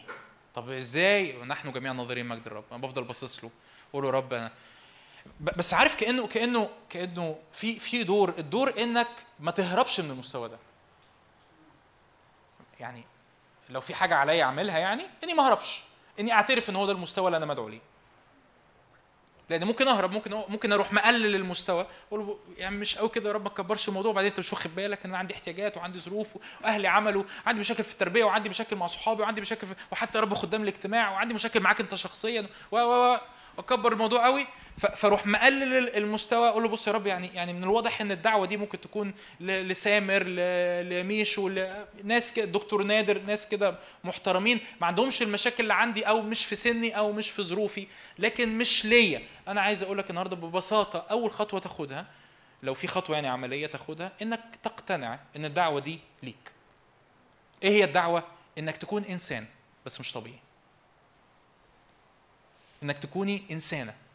بس مش مش آدم بعد السقوط. لكن آدم اللي كان قبل السقوط. اللي ما عندوش أي مشكلة إنه إنه يبذل. تخيل آدم آدم في حالة فولفيلمنت في حالة اكتفاء غير عادي. ليه؟ لأنه الآب عمل كل حاجة أعد كل حاجة في الجنة. فهو مش بيفكر هاكل إيه وهشرب إيه. وطب ما ممكن آدم تقلل من من حصتي في الأكل. وبعدين اثمروا واكثروا واملأوا الأرض فيمكن العيال اللي نجيبهم ياكلوا أكلنا وما نلاقيش أكل ما بيفكرش كده ليه؟ لأن هو في حالة اكتفاء غير عادي طب أنا النهارده في 2022 أنا مش عايش في الجنة أجيب الاكتفاء ده من فين؟ من فين؟ من الآب أجيب الاكتفاء ده من فين؟ من الآب من علاقة المحبة الثمينة اللي نازلة من الآب بص معايا هنبص شوية كده على شوية حاجات انجيل متى؟ انجيل متى إصحاح 3 عدد 17 يسوع قبل ما يبتدي خدمة استقبل حاجة. استقبل شهادة الآب عن حياته. يسوع قبل ما يبتدي خدمة استقبل شهادة الآب عن حياته. عدد 17 وصوت من السماوات قائلا هذا هو ابني الحبيب الذي به إيه؟ سررت يسوع يعدي في التجربة. أنا هقعد هعدي لك على شوية حاجات كده من غير ما أقعد أفتح الآيات. يسوع يعدي بالتجربة تجربة على الجبل. يسوع أنت ليه بتعدي في التجربة على الجبل؟ عشانكم. عشان اللي الإنسان الأول سقط فيه أنا هنتصر فيه. عشان اللي آدم الأول سقط فيه آدم الأخير بينتصر فيه. بعد كده يسوع يتقال عنه في متى 4 23 كان يسوع يطوف كل الجليل يعلم في مجامعهم يكرز بشارة الملكوت يشفي كل مرض وكل ضعف في الشعب. بعد كده يبتدي الموعظة على الجبل. متى 5 6 7 متى لو عايز أشجعك إنك تروح تقرأ الموعظة على الجبل بس اقراها من من بعد يمكن جديد ما خدتش بالك منه قبل كده. إيه البعد؟ إيه الموعظة الجبل بتتكلم عن إيه؟ بتتكلم عن المحبة. إزاي؟ ما بيتكلمش فيها عن المحبة. آه هو بيتكلم فيها عن خليقة جديدة. الخليقة الجديدة دي عندها القدرة إن هي ما تنحصرش في نفسها. الخليقة الجديدة دي عندها القدره إن هي إيه؟ ما تنحصرش فين؟ ما نحصرش في الأنا. ما نحصرش في اللي أنا عايزه. ما نحصرش في إيه؟ ما نحصرش آه، أول حاجة في الغضب اللي جوايا. ما نحصرش إن فؤال إن إن إن فلان قال لي وفلان عمل لي فلدرجة إن أنا أكون الغضب فأقول لأخويا رقة. ليه؟ لأنه آه، سمعتم قيل القدامى لا تقتل من قتل فهو مستوجب الحكم لكن عايز أقول لك لا تغضب على أخيك باطلا. أنا مش منحصر في نفسي لدرجة إن أنا بشتهي. ما هو الزنا هنا مش بيتكلم عن ال- ال- ال- الفعل الزنا هو بيتكلم عن مجرد الإيه؟ الشهوة. أنا مش منحصر في نفسي. فأنا مش منحصر في نفسي لدرجة إن أنا طول الوقت عمال أفكر إن أنا عندي شهوة والشهوة دي عايزها تشبع. طب الشهوة دي أنت بتشبع ب... أنت بتنتهك إنسان تاني. لا مش مهم. أنا أهم حاجة عندي إن الشهوة إيه؟ تشبع. الإنسان ده خارج عن نفسه لدرجة إن هو لو متجوز واحدة أو لو ست متجوزة راجل بس في مشاكل هو لا يطلق. هو مش هو مش مستعد إنه يسيب الطرف التاني أو هي مش مستعدة إن هي تسيب جوزها. الإنسان ده خارج عن نفسه لدرجة إن هو مش محتاج يحلف عشان يثبت نفسه لحد. كل ده إيه؟ محبة. كل ده أجابي. كل ده واحد خليقة جديدة. الرب بيقول أنا بعمل خليقة جديدة. أنا بعمل حاجة اسمها إنسان الملكوت. إنسان الملكوت ده بره نفسه. فهو ما بيغضبش. ما بيغضبش. أو ما بيغضبش. ما بيغضبش إلا الحق ما بيغضبش إلا غضب مقدس ما بيغضبش إلا لامتداد ملكوت الله لكن ما بيغضبش على أخيه باطلا تاني حاجة ما بيشتهيش لأنه عارف إن الشهوة دي معناها إن أنا خارج عشان آخد مش عشان أدي. أنا داخل علاقة بقول بسميها من بره إن أنا بحبها بس أنا باخد. أنا بسميه من بره إن أنا بحبه بس أنا باخد. لا ده ما بيشتهيش ما بياخدش هو مش بيفكر إزاي ياخد هو بيفكر إزاي يعمل إيه. يدي. هو خارج عن نفسه إنه حتى لو اتجوز هو مش مش هيفصل الجواز ده لأي سبب من الأسباب إلا لو الطرف الثاني قرر إنه يسيب. هو خارج عن نفسه لدرجة إنه هو أنا مش مضطر أحلف. ليه؟ لأن أنا مش مضطر أثبت لك إن أنا صح. ليه؟ لأن أنا مش عايز آخد منك حاجة. أنا أنا كل قلبي إن أنا عايز أعمل إيه؟ أعطي. أنا كل قلبي إن أنا عايز أخرج عن نفسي. هو خارج عن نفسه لدرجة إن أنا مش محتاج آخد حقي بالدراع. فيقول لي سمعتم انه قيل عين بعين وإيه وسن بإيه؟ بسن. مش هو هو خارج عن نفسه لدرجة إنه حتى اللي بيقول إنه بيعاديني أنا بعمل إيه؟ أنا بحبه. ده, تكوين ده تكوين عجيب. ده تكوين عجيب. وبعد كده يروح ناقل يخلص متى خمسة يدخل على متى ستة. ده مش بس المحبة مع الناس لا ده المحبة معايا أنا كمان. ليه؟ لأن أوعى تكون بتدي صدقة عشان نفسك. صح مش هو بيقول كده؟ واوعى تكون بتصلي علشان إيه برضو؟ عشان نفسك واوعى تكون بتصوم عشان كمان إيه؟ نفسك ده, ده حاجة كده تركيبة تركيبة عجيبة فين أنا؟ فين أنا؟ في يعني في فيطلع جواك الصوت النفسنة وهي اسمها نفسنة صوت إبليس صوت الجسد امال أنا حق أول ما تسمع الكلمة دي افتكر اف- أرجوك افتكر الوعظة دي. أصلي إن الوعظة دي تبقى في يوم من الأيام تفكرك المستوى اللي إحنا مدعوين ليه. أول ما يطلع جواك أول ما يطلع جو... أنا وأنا بتعامل مع مراتي أول ما يطلع جوايا وأنا حقي فين؟ إيه يا رب اللي أنا بقوله ده؟ أنا نسيت الدعوة اللي أنا دعيت ليها. أنت قصدك يا جون إن أنا ماليش حق؟ أقول لك لا حبيبي الطبيعي الطبيعي ليه حقوق هتقولي ده مستوى انت جاي بتكلمنا انت بتكلم مين؟ أيوه أنا عارف مستوى صعب. الإنسان الطبيعي بيقول وأنا فين حقي ده الإنسان الطبيعي. الإنسان الطبيعي بيقول وأنا فين مصلحتي. الإنسان الطبيعي بيقول وأنا هكسب إيه. ده الطبيعي. الروحي ما بيفكرش كده. اللي في المسيح ما بيفكرش كده. تقول لي طب أنا في المسيح بس لسه بفكر كده. أقول لك تعالى أنا وأنت نقف قدام الرب نقول له رب إحنا مش هنقلل المستوى بس أنت تعالى نتغير إلى تلك الصورة عينها من مجد إلى مجد. أنا مش قلل المستوى يا رب أنا عايز أكون كده. أنا عايز أبطل أسأل الأسئلة الطبيعية اللي بيسألوها البشر الطبيعيين. بتاعت حقي مصلحتي وقيمتي وأنا ومش لاقي نفسي. آمين؟ عايز أختم معاك بحاجة. افتح معايا. متى؟ متى 11 تعالوا الي جميع المتعبين والثقيل الأحمال وأنا إيه؟ أريحكم احملوا نيري عليكم. وتعلموا مني لأني إيه؟ وديع ومتواضع القلب فتجدوا راحة بنفوسكم شاركك بحاجة الرب شاركني بيها من من وقت طويل ويمكن شاركت بيها مرة واحدة. في في اجتماع خدام يعني عمري ما شاركت بيها في حاجة بابليك يعني في حاجة عامة.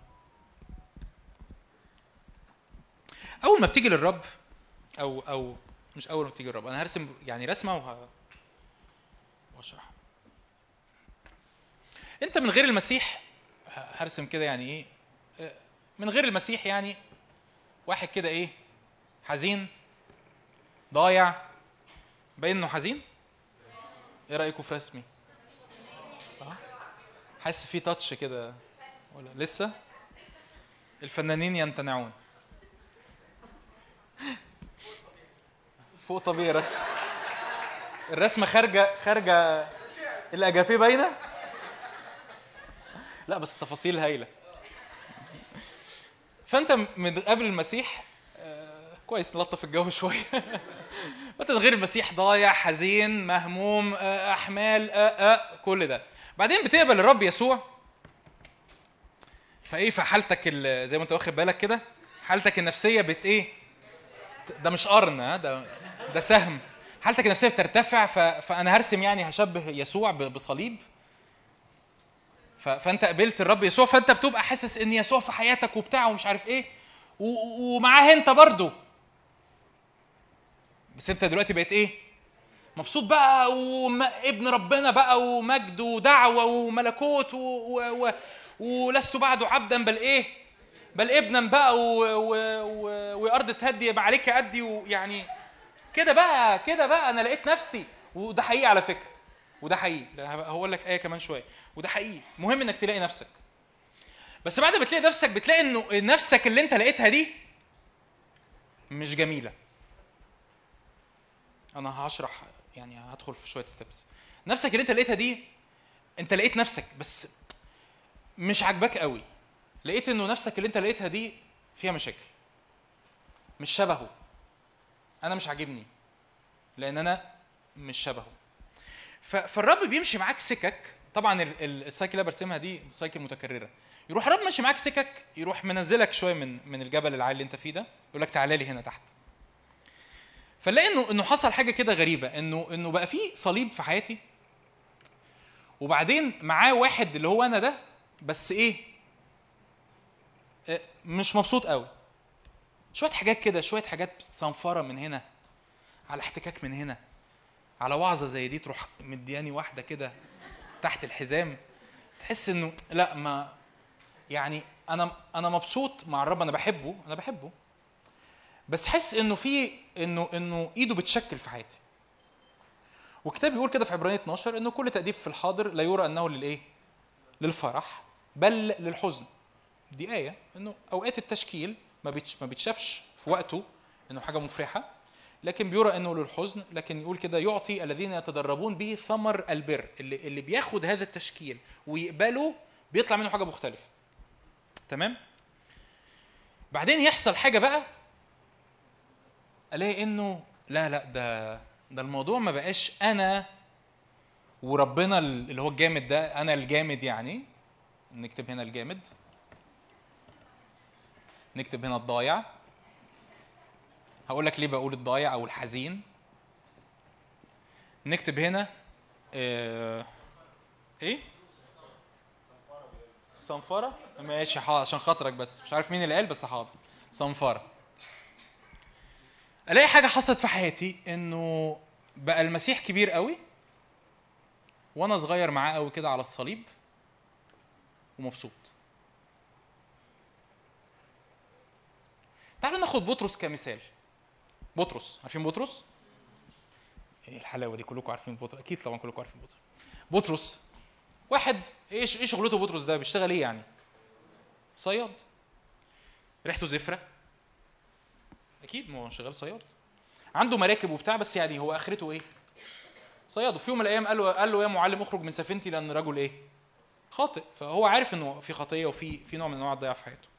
بعد كده إيه مرة واحدة واحد يطلع من تحت الأرض اسمه يسوع الناصري أوب أوب ايات وعجائب شفاءات تحرير إيه إيه موعظه على الجبل وكمان يختاروا من المجموعة القريبة بتوعه ومن ال 12 ده كمان مش من ال 12 ده من الثلاثه اللي بيطلعوا مع الجبل ويدخلوا معاه عند ابنه يايروس وقصة قصة قصة قصة. وبعدين كمان يقول لهم إيه يلا روحوا أنتوا كمان بسلطان وبشفاء وبتحرير وخرج شياطين وحاجة آخر حلاوة. فبطرس ينتشي كده. بطرس لقى نفسه. الرب يقول لي إيه من وجد حياته يضيعها ومن وضع حياته من اجلي أنا هنا ضايع. المشكلة إن أنا هنا كنت ضايع. أنا هنا ما أعرفش أضع حياتي. ليه؟ لأن أنا ضايع. إمتى اعرف اضع حياتي؟ هنا. فما تهربش من ده بس اعترف بيه. ليه؟ لأن الرب عايزك تلاقي نفسك. وتلاقي نفسك اللي فيها مشاكل. لأنك لما تلاقي نفسك هتعرف تعمل إيه؟ تعرف تعمل إيه؟ كملوا الآية. هتعرف تعمل إيه؟ تضعها. بس هو مش عايزك تلاقي نفسك عشان تفضل نفسك. لأن بطرس لما لقى بطرس شكله قبيح. مش حلو بطرس. مرة يقول له اذهب عني يا شيطان. مرة تانية يقول له ها يا معلم ها قد تبعنا كل شيء وتبعناك هناخد إيه من وراك؟ بيقول له كده. مرة تانية يقول له يا معلم من فينا أعظم؟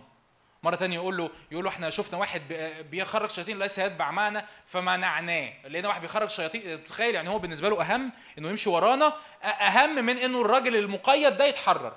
بس المهم إنه يبقى إيه؟ معانا تبعنا. فبطرس طلع. لما بطرس طلع مفيش مشكلة إن بطرس يطلع. بس خلي بالك إن لما بطرس ده يطلع لازم هي- هيعدي بوقت إيه؟ صنفرة. يبان بقى. وده ده ده ده تعترف بيه وتحطه قدام الرب وتقبل التشكيل فيه. تقول له رب تعالى اشتغل في قلبي وتعالى تشتغل في قراراتي وتعالى اشتغل في أفكاري. يطلع. تقول لي هو هو إزاي ربنا بيستخدم ناس بمواهب روحية وهم عندهم كبرياء؟ أقول لك يا أنت اللي عيش ما يشوف ولسه هتشوف. ليه؟ لأن لأن ربنا حقيقي بيحبك لدرجة إن إن هو عايزك إنك تلاقي نفسك. لأنك كنت إيه؟ ضايع. هو بيحبك لدرجة إنه يريحك. بس بعد ما يريحك يقول لك بعد ما يقول لك كده تعالوا إلى جميع المتعبين والثقيل الأحمال وأنا إيه؟ أريحكم. بس يقول لك كده أنت مش هتستريح بجد. انت هنا فاكر ان انت مست... انت أنا استريحت اهو خلاص أنا سبت نيري على الرب وسبت احمالي على الرب و... والدنيا 100 فل و10 ويقولوا لنا مجد بقى وسلطان وإيه وإيه وإيه كده. فانت مستريح يقول لك الرب س... بعد شوية بعد شوية لو فضلت في الحالة دي كتير حالة اللي هو جون الجامد ده بطرس الجامد المؤمن الجامد ده هتكتشف ان انت مش مستريح. انت بقتش مبسوط. ليه مش مبسوط؟ لأن انت المشهد مين اللي مالي المشهد؟ أنا. ما هو ما هو أنا هنا هنا اللي كان مالي المشهد أنا وهنا مين اللي مالي المشهد؟ أنا. وأنا ده مش مريح. أنا ده مزعج. أنا ده مليان مشاكل. أنا ده مليان شوك. أنا ده بيعور. بيعورني وبيعور الناس اللي حواليا. أنا ده بيعور أقرب الناس اللي ليا. أنا ده مش شبه يسوع خالص. مقرف. مزعج. مزعج. ولازم تعترف إنه مزعج. بتكلم لازم تعترف إنه مزعج. لازم تعترف إنه مش حلو مش عايز أكمل بيه. مزعج مش شبه يسوع. محصور في نفسه زيادة عن اللزوم. شايف نفسه زيادة عن اللزوم. شايف ظروف الشيادة زيادة عن اللزوم. شايف الناس وتركيزهم عليا ولا أنا فاكر إن هم مركزين عليا زيادة عن اللزوم. مزعج. أعمل إيه؟ أروح جاي بتواضع قدام الرب أقول له يا رب أنا قابل من إيدك التشكيل. ما ده جزء من الصنفرة إن أنا ما يعجبنيش اللي حاصل. فبطرس يعدي بموسم تشكيل. خلي بالك طبعا ال cycle دي يعني لو لو أنا عايز أرسمها فال cycle ال- ال- ال cycle دي متكررة. فاهمين أقصد إيه؟ ليه؟ لأن أنت كل شوية تروح مكتشف حاجة طلعت فيك. الحاجة دي إيه ده؟ أوعى ده أنا, ده أنا كمان مش طلعت بصلي للعيانين ده طلعت بوعظ كمان. أوعى بقى. فسيبك من جون اللي كان بيصلي ده طلع لي كمان جون مين؟ الواعظ بقى. قصة بقى جون الواعظ ده. فيروح ما يعجبنيش برضه.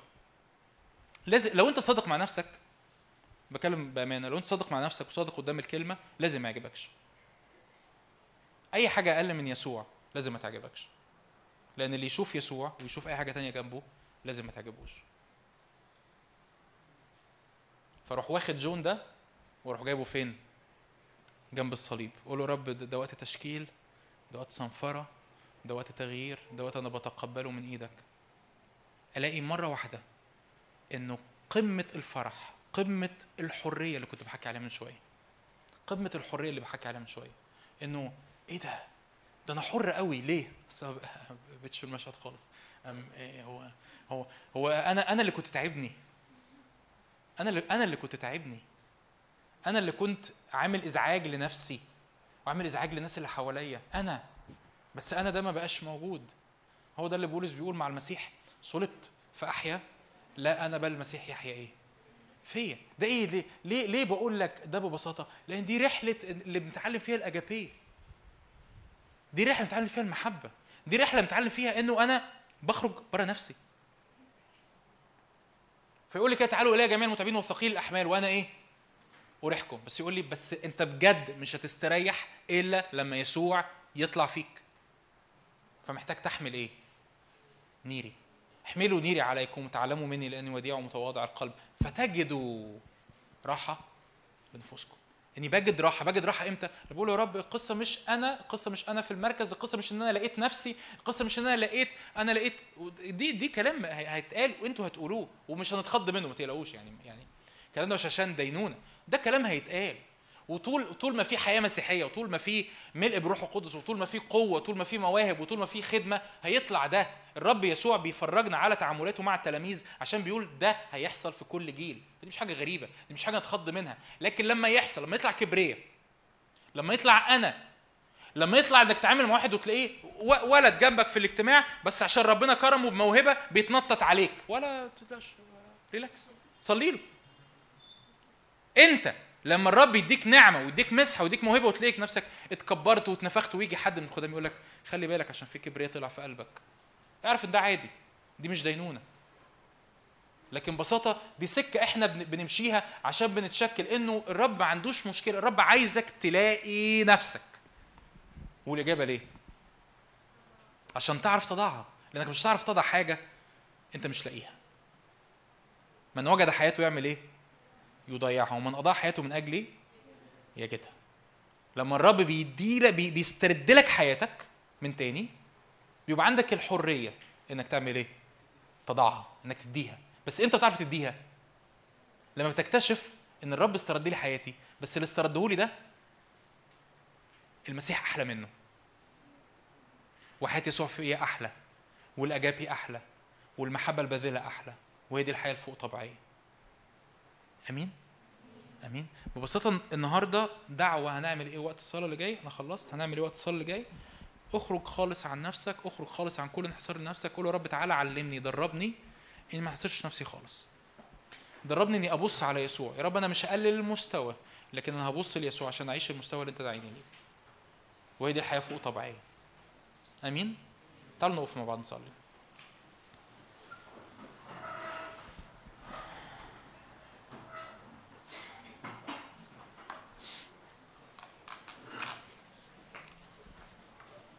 اطلب كده من الروح القدس نعمة. روح الله نعمة اعلن لينا يسوع.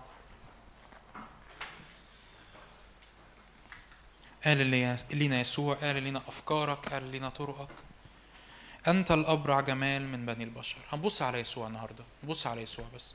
ولو خدتوا بالكم كان كل التسبيح وكل العبادة من أول ما ابتدينا كانت بت بت بتشاور بس على يسوع وعلى محبته وعلى جماله. فالنهاردة هن... هنكمل نعمل كده.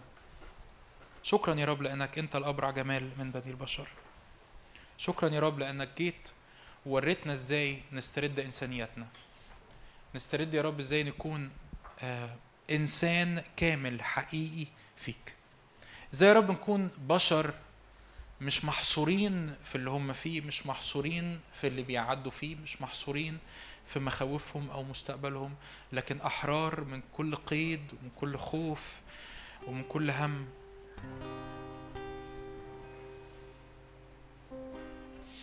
يا رب أنا بصلي غرقنا بمحبتك فنعرف نحبك نعرف نحب الناس نعرف نحب يا رب اللي معانا في البيت إخواتنا وعائلاتنا وأسرنا.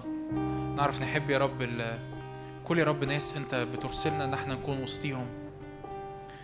يا رب املانا بمحبتك. صلي معايا قول رب املاني بمحبتك. املاني بمحبتك. الكتاب بيقول كده ناظرين إلى رئيس الإيمان ومكمله يسوع. قول رب املاني بمحبتك املاني بقلبك املاني بأحشائك. املاني يا رب الأبرع جمال املانا يا رب الأبرع جمال املانا بالأبرع جمال. يقول كده في يوم من الأيام الرب يقول كده لحد في العهد القديم بيسأل يقول له كده لماذا تسأل عن اسمي وهو عجيب؟ يقول له رب شكرا لأنك عجيب. يدعى اسمه عجيبا مشيرا إلها قديرا أبا أبدين رئيس السلام. يا رب شكرا أنت حقيقي عجيب يا رب أنت حقيقي عجيب. وأنت وأنت بتصلي معايا الوقت ده تأمل في يسوع يعني اتأملي في يسوع.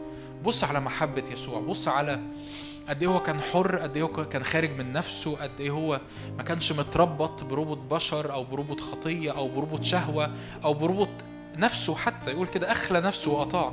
اخذا صورة عبد صائرا في شبه الناس. يا رب علمنا إن إحنا نحب المحبة دي. علمنا إن إحنا نتشكل يا رب لل- لل- للحياة اللي فوق طبيعية بجد. مش مش الطبيعية بحسب مقاييس ال- ال- البشر مش مش حقي وأفكاري وطرقي والأنا والذات و... علمنا نخرج بالشكل ده عن نفسينا. علمنا ما نكونش شايفين نفسينا يا رب. يا رب أنا بصلي. أنا بصلي يا رب إنك تولد يا رب جيل مليان بمحبتك. محبة يا رب باذلة. محبة يا رب خارجة عن نفسها.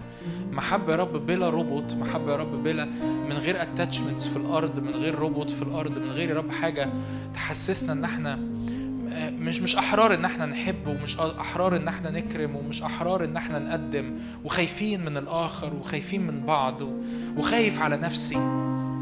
يا رب مش عايزين نشوف نفسينا قوي كده. أنا مش عايز أشوف نفسي قوي كده يا رب. أنا عايز أشوفك أنت بتملى المشهد بتملى الكيان بتملى القلب.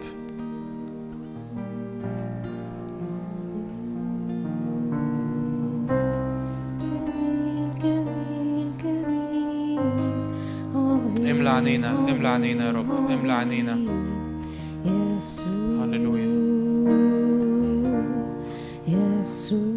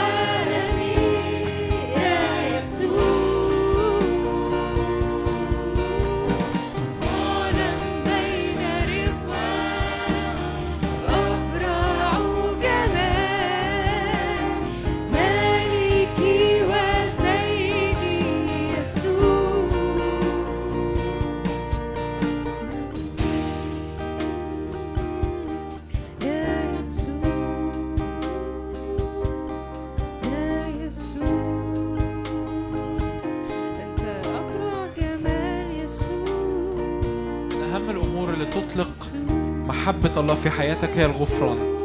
مشغول كده إن إحنا نكون بنصلي صلوات بنغفر فيها الناس اساءوا لينا من أكتر الأمور اللي تطلق محبة الله في قلبك محبة الله في قلبك هي الغفران. خدي وقت كده صلي لأجل ناس اساءوا ليكي صلي لأجل ناس اساءوا ليك ممكن تكون مش محتاج تغفر ممكن تكون غفرت قبل كده بس محتاج تصلي لأجل ناس. صلي لأجل ناس. مارس مارس المحبة بشكل عملي حتى لو من خلال انك بتصلي لأجل ناس آخرين. قول يا رب فلان اللي أساء ليا فلان اللي أساءت ليا. ممكن يبقى حد قريب ممكن يبقى حد بعيد.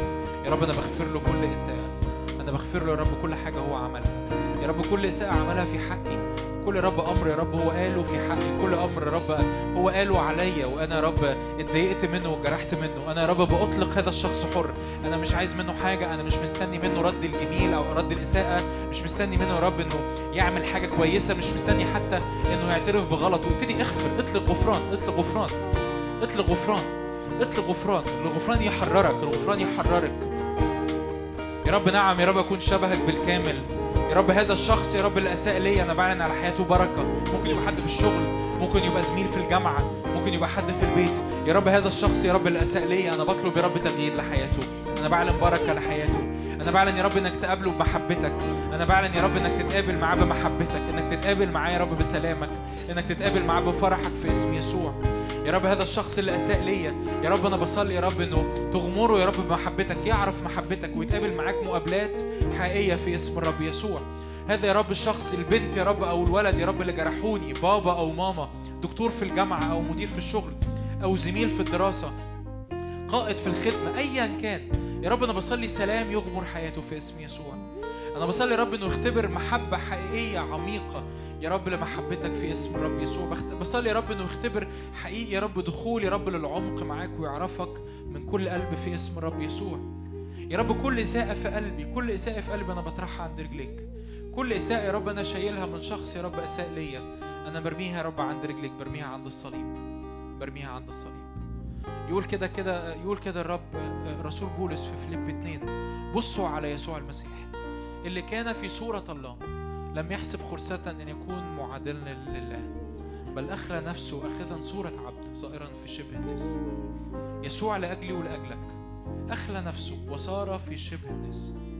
قول يا رب أنا عايز أتعلم من الصليب عايز أتعلم من المحبة الكاملة عايز أتعلم من الأجابي السماوية من يا رب الأجابي بتاعت أبا الآب عايز أتعلم أحب عايز أتعلم أخرج برا نفسي. اطلب كده الآن نعمة من الروح القدس. قول له كده قول له روح الله أنا عايز نعمة. الكتاب يقول كده محبة الله انسكبت في قلوبنا بالروح القدس المعطى لنا. اطلب نعمة من الروح القدس. قول له روح الله علمني. روح الله شكلني في طرقك. يا رب لو الأنا عليت قوي عندي الوقت اللي فات يا رب أنا بصلي تعالى صنفر لأن اللي حاصل في حياتي مش عاجبني. انحصاري حوالين نفسي مش عاجبني. انحصاري وأنا في المركز. وكل أموري في المركز. وأنا يا رب في المركز. أنا مركز التعاملات مع الناس فبشتهي وبغضب ومش عارف أحب. أو أنا مركز التعاملات مع ربنا فبصلي وأنا شايف نفسي.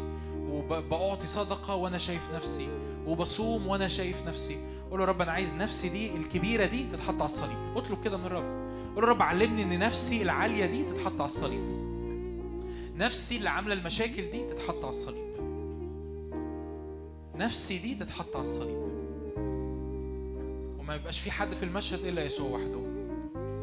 نفسي عالية فبغضب نفسي عالية فبشتهي نفسي عالية فعندي مشاكل مع الناس اللي حواليا نفسي عالية فحتى الأمور الروحية بعملها وأنا شايف نفسي في المركز. يا رب أنا عايز نفسي على الصليب على الصليب. لو تحب تعلن الآية بإيمان اعلنها. أقول كده مع المسيح صلبت أحيا لا أنا بل المسيح فيا واعلنها بإيمان. قول رب أنا عايز الآية دي تبقى activated في حياتي. عايز activation للآية دي. أنا عايز تفعيل للآية دي في حياتي. إني مع المسيح صلبت فأحيا لا أنا بل المسيح يحيا فيا. مع المسيح صلبت أحيا لا أنا بل المسيح يحيا فيا. نكون شبهك في كل أمر. نكون شبهك في كل حاجة. نكون يا رب الإنسان اللي بيشفي الأرض. نكون يسوع اللي بيشفي الأرض اللي بيبرئ الأرض اللي بيحرر الأرض. باسم يسوع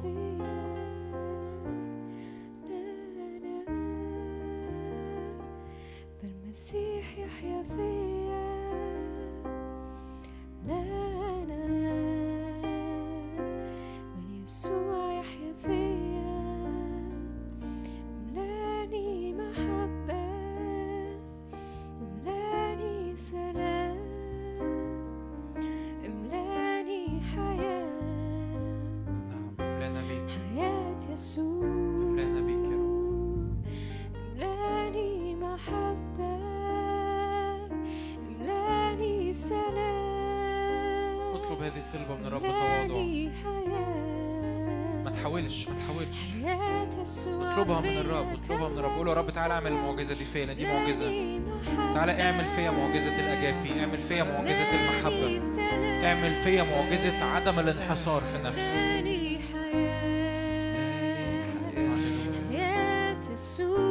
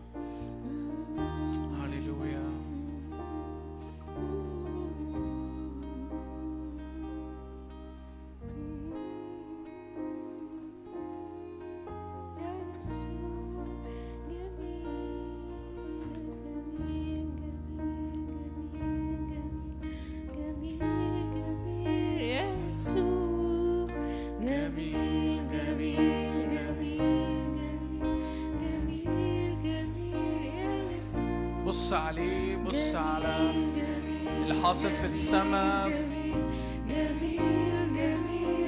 افتح كل حواسك للرب لأنه الرب بينقلك في المستوى. بينقل إدراكك بيشكلك. وأنت بتعلن جمال يسوع. استقبل استقبل استقبل استقبل. اعلن واستقبل. خلي في حاجة خارجة وداخلة منك بتتحرك مع هذا الإعلان.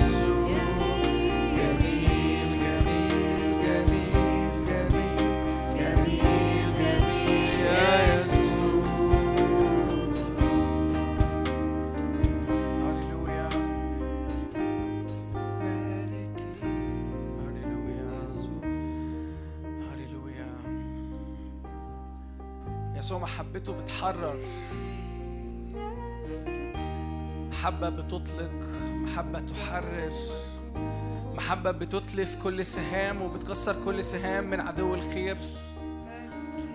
محبة محبة بتردك لنفسك تفتح قدامك السكة إنك تكون على صورته.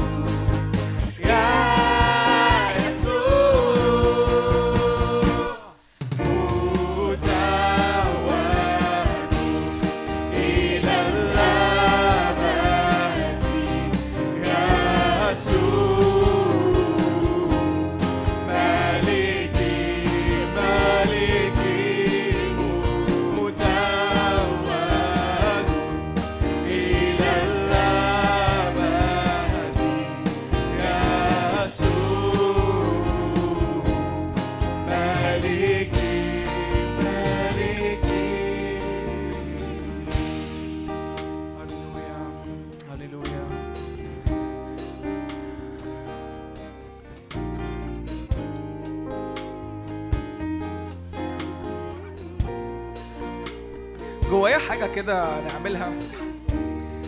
جوايا ده وقت تفرح بالرب قوي. جوايا إنه على حساب كل آه، يوم أنت عديت في في الرسمة دي. لو أنت كنت قعدت وقت طويل قوي مزنوق في الحتة دي أو يمكن في الحتة دي ايا كان الحتتين دول أو في الحتة دي في الحتة دي. بجد في في رجاء واضح إنه أنت ايا كان أنت في أنهي step في ده. في صليب اللي بي redeem كل حاجة. بيفدي كل حاجة. بي بيغسل كل حاجة. وده يستاهل قوي إنه يتفرح بيه. ن celebrate فاكرين لما كان جون بيحكي إنه آدم celebrated تيجي نجمع الحيوانات ون celebrate حتى لو هتخلع ضلع يعني؟ آه، معلش مش الحيوانات يعني مش قصدي أقول كده. ما تسجلش يا ابني اللي أنا بقوله ده. بس أنا فارق معايا بجد إنه we need to celebrate محتاج تعلن النصرة محتاج تعلن فرح الرب حرية الرب. أوف. محبة الرب تحرر. بجد. محبة الرب تحرر. محبة الرب مش علشان أنت تتبسط ولا عشان تحس بنفسك ولا علشان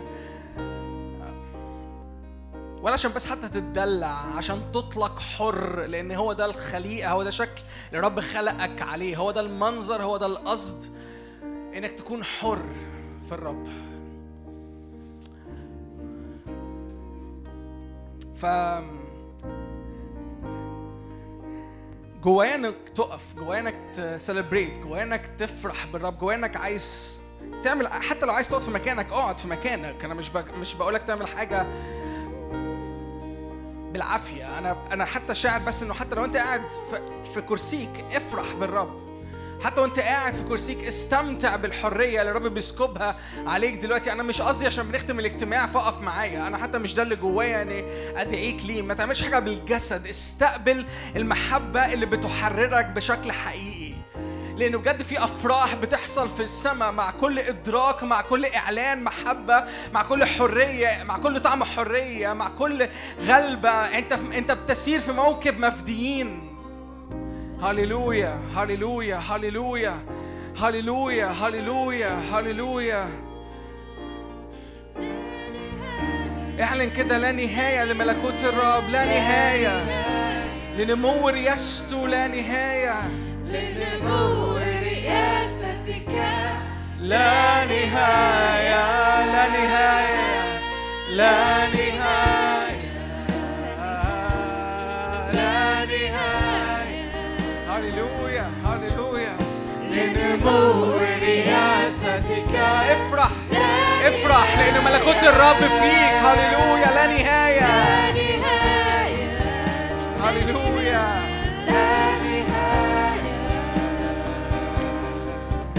لنمو رياستك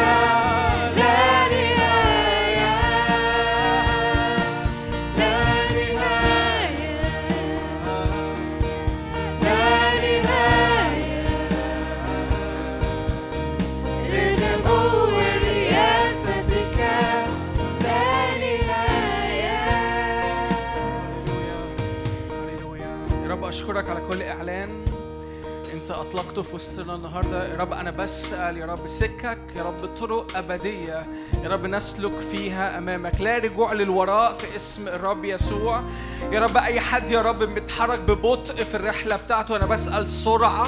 بسأل قوة بلبس يا رب يلبس قوة من الأعالي. يا رب أشكرك يا رب إنك بتملى في الزمن ده حكمة. أشكرك إنك بتملى في الزمن ده بر. أشكرك يا رب إنك جاي تقودنا يا رب في موكب المفديين موكب منتصرين. أشكرك أشكرك أشكرك إنك بتحضر عروس مرهبة جدا كجيش بألوية. هللويا مشرفة كالصباح. يا رب أشكرك طاهرة كالشمس. يا رب أشكرك يا رب أشكرك. عروس طليق بيك طليق بمجدك. طليق رب اسمك. هللويا بنحبك بنباركك من الآن وإلى الأبد. آمين. آمين. آمين. آمين.